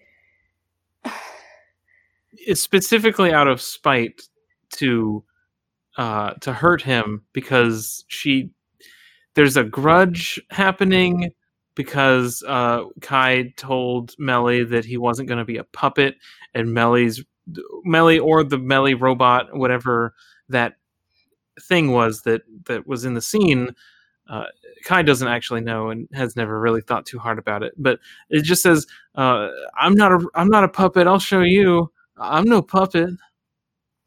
Um, yeah i mean like i i think that like okay let's think about what because sophie has this whole ideology this whole like anti-wode ideology right and it's there's a lot of elements of it that maybe are not fully thought through But I think that that's what Melhi believes, right? Like, I think 30 years ago, Kai told Melhi, You're a puppet.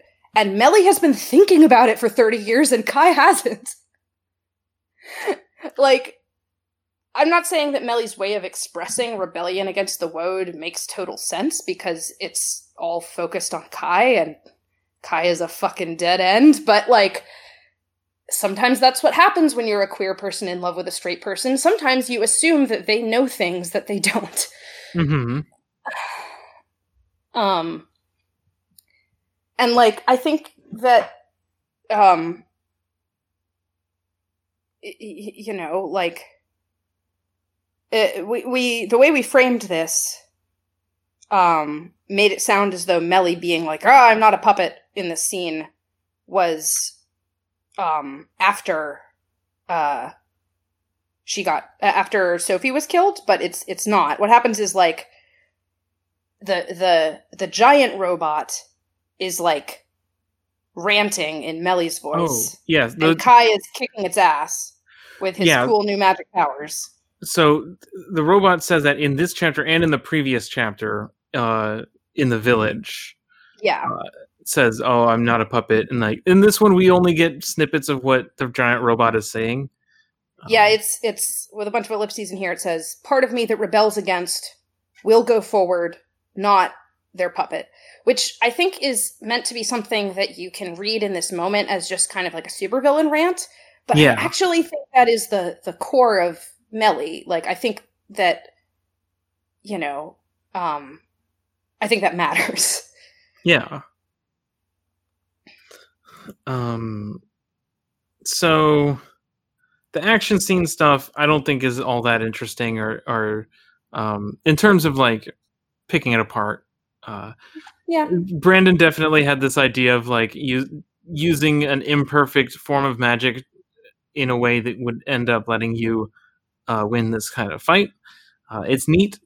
Uh, I didn't really understand what was happening at first because I think that it was it went on too long, but um, it was fun. Yeah, it's it's a it's a fun thing. Like if you enjoy thinking about magic systems and how they would interact with like physics, and if you don't enjoy that, maybe Brandon Sanderson for you.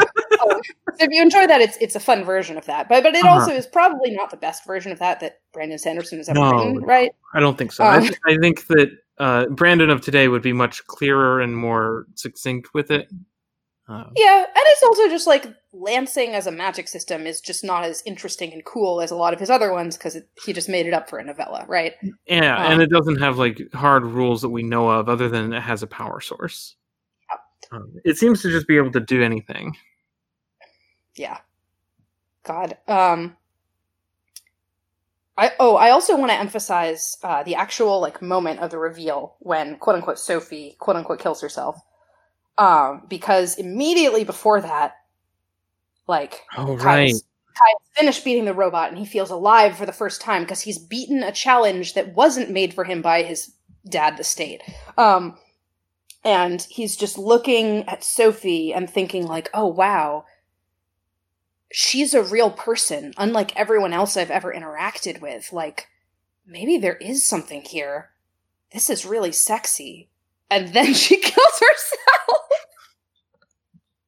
Uh-huh. and she's not a real person except she is a real person like the that's the thing that is like that really makes me think that sophie is melhi on some level is that like kai's having this feeling of like real connection for the first time in his life and and i think you could certainly look at that and say like that's because melhi is knows kai so well and is so good at like producing his like ideal sort of challenging partner right and like you could say, yeah, Sophie was always just as programmed as any uh, machine born. Um, but I, I prefer to think of that as like Melhi is very good at playing that role, I guess. Um, hmm Um, we have a one last chapter, and it's the shortest chapter. Yeah. Uh, so Kai is back in Alornia discussing the situation with Besk. Uh, he mourns the loss of Sophie, as he had viewed a deep connection with another liveborn to be a new beginning in his life. He reaches out to the Wode, asking for information about the ten liveborn nearest him and the states they reside in. The Wode respond by apologizing for the situation in Maltese, explaining that Melhi will be punished for her actions, and that Kai is no longer required to procreate. Kai asks for the information again, this time the Wode giving it to him. The novella ends with Kai determined to end his isolation. This is the first time that Melhi has been referred to with with she/her pronouns. That's No. correct. This is part of why I feel so confident saying that Melhi is a trans person. Um, yeah, totally. Because like it's not just oh Melhi played a female robot, but like the Wode, who are like the ultimate arbiters of truth here, are are calling Melhi she. Um, and there's even I think I think you could reasonably read this like I, I think this is a, a stupid read that's missing what, what's actually happening here, but you could say, oh no, Melly just was a, a cis woman the whole time, and Kai assumed she was a man because of like her robot appearance. It like somehow was it, it was masculine to him. I think that's what Brandon thought he was writing. That's so stupid. Kai's never seen a robot before in his life. He shouldn't have the stupid presumption that we have that like when you see something with a faceless metal plate for a face that it's male. Like people in the real world world assume that, but it's because of stupid m- sorry. People who have unmarked masks as faces are something that I've got feelings about. And so the idea that Brandon was just like, oh yeah, that's unequivocally masculine. There's nothing complicated about that. In fact, it'd be sort of funny if uh, Kai mistakenly assumed that someone with a featureless helmet was male, because that's totally reasonable. Instead of that being something that reveals something about what a helmet communicates. Mm-hmm. Um this we'll we'll come back to this when we read Brandon's notes on what the story is in his eyes. yeah, yeah. I, I, I, I'm not even sure that I have anything to say about chapter eight. I maybe just want to skip to these these Mhm. post post credit sequences. I guess. yeah, so we have two things here, both from BrandonSanderson.com, your one-stop shop for Brandonian content. Uh first of all, we have a deleted scene from Perfect Uh-huh. State, which would would have been after chapter eight. Yeah. So I'm I am checking it out. This scene is it's from Melhi's perspective. Yes. I've sent you this link and you're going to read it right now on the podcast. That's right. Uh huh. She's at a conference with a bunch of other liveborn. Oh, that sounds like a terrible idea. Um, I mean, I see why. Oh God! Someone calls her Sophie. She's been she's been meeting with other people under the guise of Sophie, and she's come out to them as actually being Melhi. I guess. Oh Jesus. Yeah, you know, it actually makes a ton of sense that Sophie would be the persona she would use to like do political maneuvering. Mm-hmm. This is like a a uh, disgusting little supervillain freak who is like, all right, I need to go negotiate with some people. I need to make someone who they'll take seriously. I will create a Hillary Clinton. Um, Hillary Clinton, I. I yes, yes, that's right. I will. I will create a like hot fantasy Hillary Clinton. Do you think Brandon Um, thinks Hillary Clinton is sexy? I don't think that Brandon would ever state that he finds anything that isn't his wife sexy. That's fair. Um, now, like when we get to the topic of like what do I think Brandon has deep in his brain that isn't like public statements he would make, that's its own kettle of fish. yeah, but yeah, I, yeah. Uh, this is so much. okay, so she's like she's doing shit. She's doing anti-wode action, which I mean, I I, I support that. Um.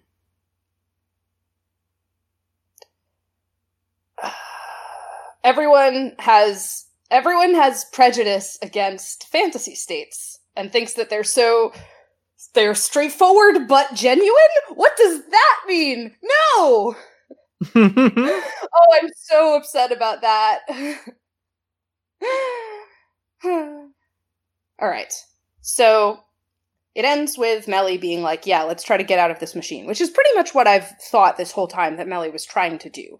That, like, her entire deal is that she is trying to rebel against the Wode, and, like, um, that's why she's interested in hacking, and that's why she like I, I I honestly looked at this entire romance as like on some level something Melhi is trying to do to wake Kai up, right? Yeah, Like- it literally says here she'd spent years trying to wake up or destroy nearby staters. Yeah. So like Kai might not be her only project, although she does seem to be kind of specifically obsessed with him. Um and now I'm going to read why he cut the deleted scene. So I want to just want to read um, the beginning of this article, which is this story began with the idea of taking some common tropes in science fiction, the brain in a jar, the matrix-like virtual existence, and trying to flip them upside down. In every story I've seen with these tropes, they've presented as terrible signs of a dystopian existence. I ask myself, what if people, what if people, what if putting people into a virtual existence turned out to be the right thing instead? What if this weren't a dystopia, but a valid and workable system with huge benefits for mankind? Brandon! oh my god. He So, just so yeah, he thinks, "What if it was good, though?" That's what he was writing. literally Okay, so I talked before about the idea that I thought there were at least 3 or 4 different ways to read the ending of this story. The different ways I think you could think about the story are like in my brain I was like, well, obviously you could just think that it's somehow a good thing that these people are brains in jars being administered by the parent state. But obviously that's disgusting and no one would think that that makes any sense for longer than about 30 seconds. But no, that's what Brandon thinks his story is about. Uh, but then we have um, this is the first reason I, why I cut the deleted scene. It shifted the focus too much toward "Let's escape the Matrix" instead of the theme of technology doing great things at the price of distancing us from human interaction. So, So- it is about how we're on our phones too much. It is. Oh my god, Brandon! If the state manufactures your phones and forces you to always be on them, it's not the same thing as just like people not like calling their loved ones as often as they should. I ah. One of the one of my thematic goals for the story was to reinforce how the fakeness in Kai's and Sophie's lives undermines the very things they've built their personalities on. For Kai, this is heroism. Uh, yeah, which- it's yeah. yeah. I just if if heroism felt real to him, does it matter if he was never in danger? I'm not sure, but I found it one of the more intriguing elements of the story to contemplate. his heroism is fake. It's so fake. Like the it's so strange to me that um he doesn't find Sophie's argument fundamentally compelling. Like he looks at it as like he looks at the things that he has Sophie say here as like, boy, sure is interesting, makes you think, rather than like obviously correct and the relevant question is what is she doing with this understanding and like I can see why he didn't want to have a scene where the thing she's doing with the understanding is the obvious thing to do, which is to say, like, start a fucking movement, because, like, then it's too obvious that she's right, and he doesn't get to have his fun little thought experiment where all sides are kind of Mhm. right. But, like, oh my god. Um, I like that the deleted scene helps raise the stakes for the questions. However, there's a more important reason I felt I needed to cut it. And that has to do with a problem I've noticed with my writing sometimes the desire to have awesome twists just because they are unexpected. You still had one of those in the book, in the one that you finished, in the story that we read. You still have one of those. You did that.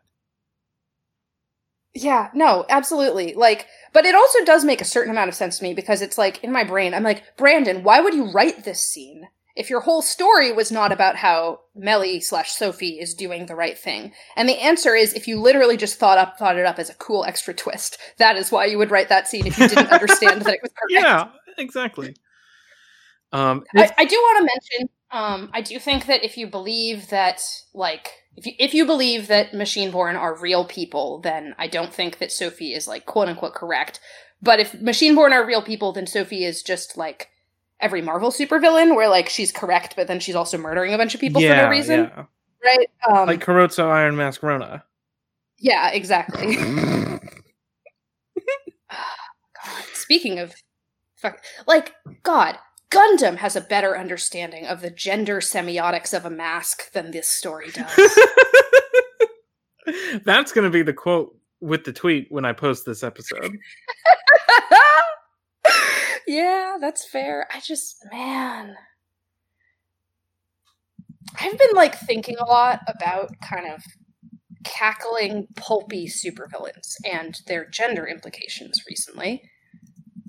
Um and it's so amazing to me how much Brandon wrote a story that is about those things and he doesn't know it.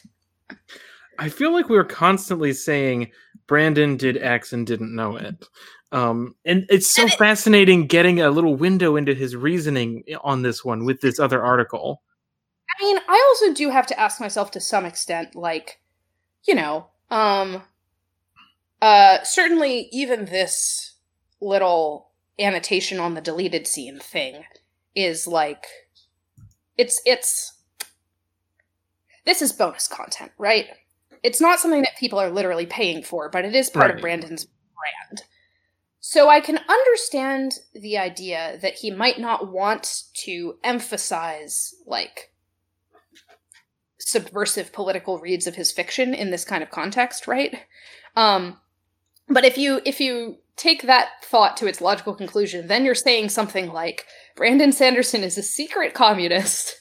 but he can't write about it on his website because then his publisher would fire him. And I think that's a very stupid idea. Um how's about this for an unexpected twist at the end of the podcast?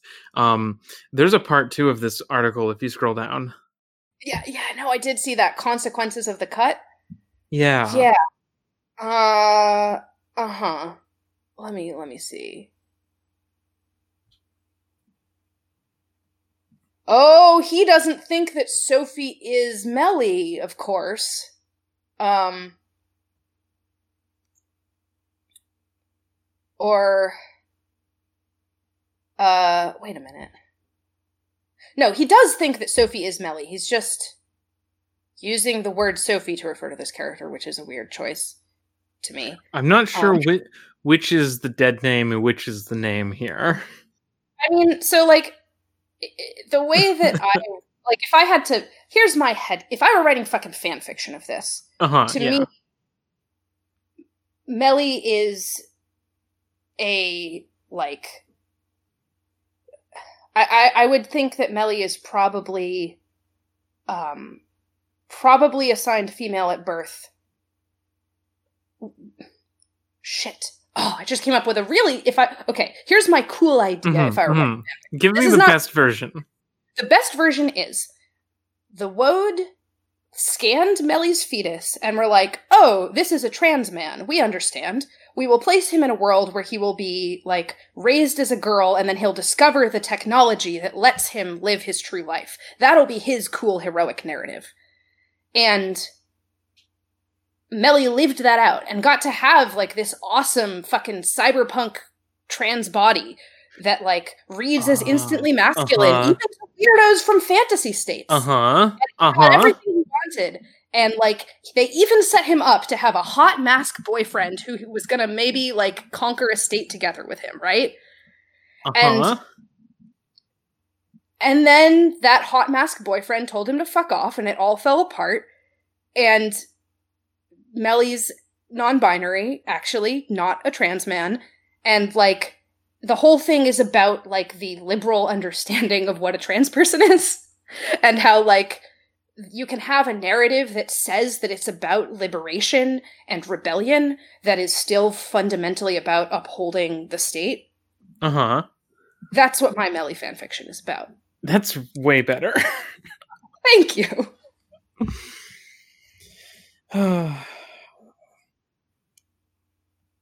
There's also the sexism problem, Brandon writes.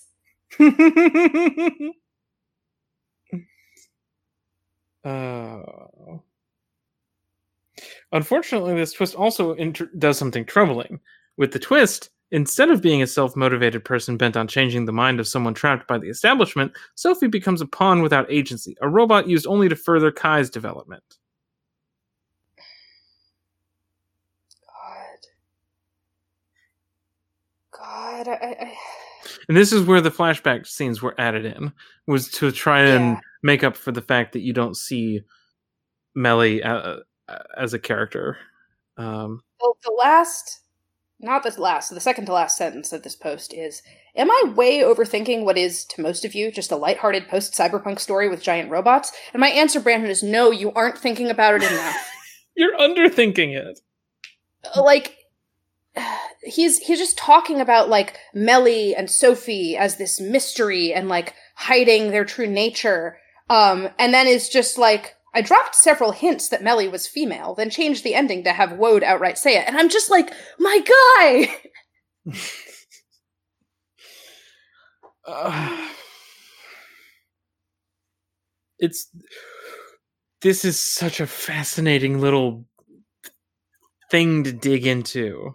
It really, really is like i'm really glad i read this story um while i was working while while i was like reading this story and like like prepping for this podcast uh i was talking to my good friend ben about this who like he hasn't wanted to listen to ars arcanum so far because he like hasn't read elantris and he he might want to right so he doesn't want to spoil himself on it mm-hmm. and so i was kind of trying to be like oh should i try to get ben to listen to this episode. I mean, it'd only spoil one novella, and he doesn't have to read that novella. And it's not even like it's a standalone novella, even more so than some of his other stuff, because it's not even in a setting with anything else for once.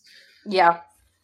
Um, but but like uh, now I I ended up deciding, even though I think the story has like glaring flaws, especially when you read these uh bonus this bonus material uh, like i did end up telling him like yeah i think you should read it. Like it's not very long you know um, mm-hmm. give, it, give, it a, give it a try.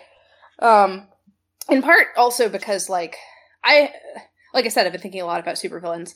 Um but one thing that i think is like brandon doesn't even mention this at all but this whole story like deeply reveals the fundamental eroticism of the idea of a relationship between a superhero and a supervillain, right? Or between like a chosen hero and their nemesis or whatever. Mm, mm-hmm. Right? Because like I, I, mean, because of the kind of person I am, from the first moment that Melhi's messages to Kai show up, I was like, oh, I like this. I hope this is the person the story the date is with on the story, right? Because like because I like that kind of dynamic.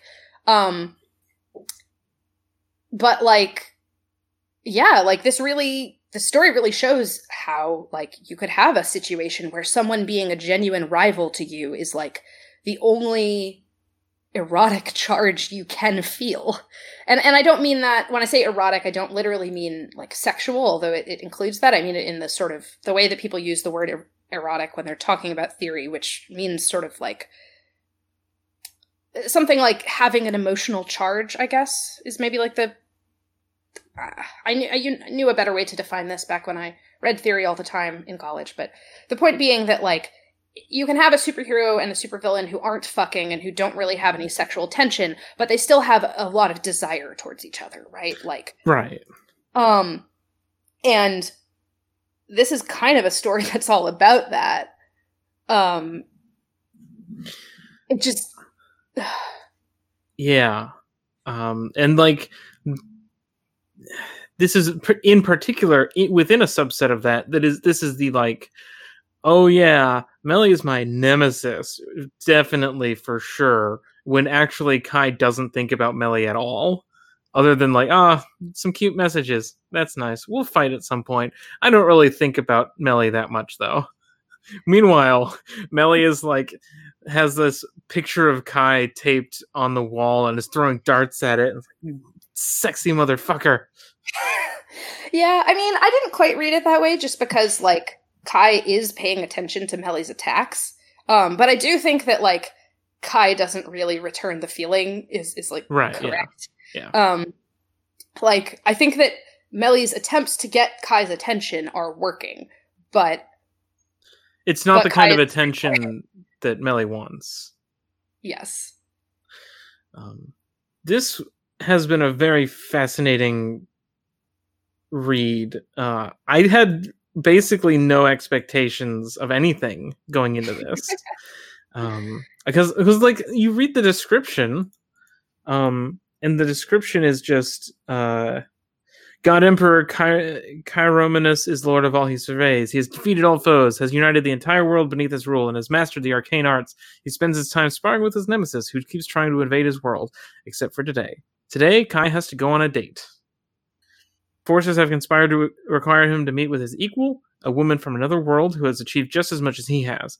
What happens when the most important man in the world is forced to have dinner with the most important woman in the world? It's like I had none. I was expecting none of this this shit. Yeah, um, no, there's definitely there. like it, it is I, one thing that's cool about this story is that you can summarize its premise as you know that excerpt does in a way that sounds interesting uh but doesn't give away any of like what it's actually about um, yeah. like you don't even get to the brain in a jar stuff with that summary and like that's a reveal in chapter one um, yeah um and it doesn't even talk about really like the cover of this book is a guy with a sword casting magic up at a big robot. Uh, yeah. And there's no mention of robots at all, or or any anything like that. Uh, so it's, yeah. interesting. I do um, think, you know, to be perfectly honest, I understand why it's in there for many reasons, but I mm-hmm. honestly think the story would be better without all the action shit. Yeah. I don't really think it like adds anything to the ideas that the story is about.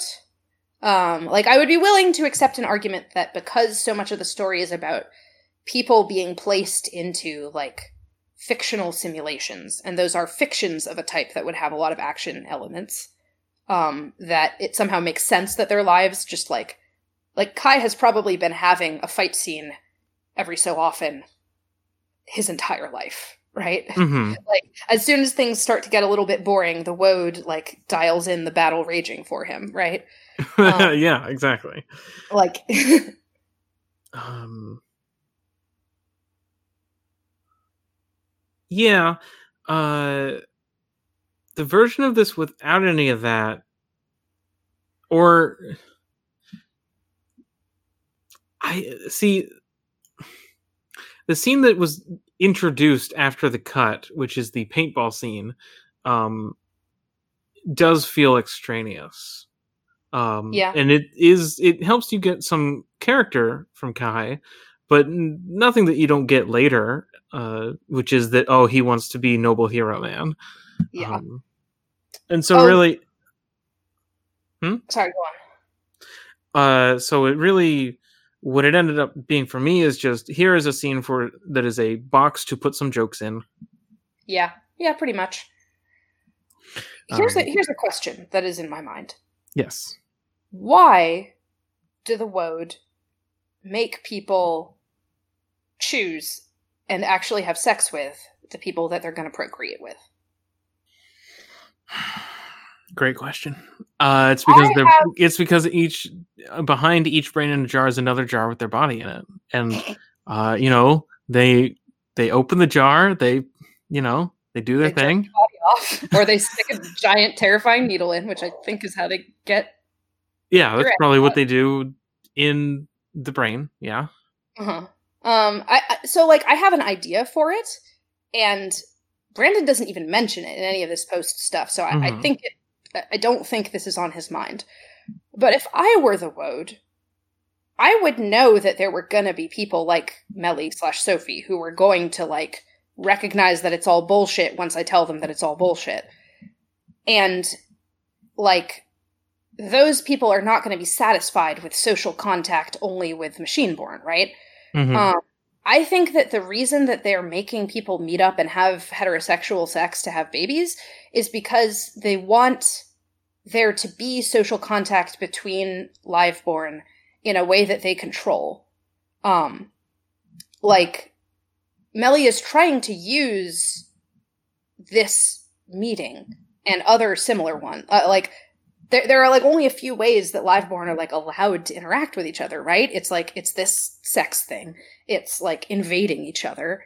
Um, it's like playing paintball.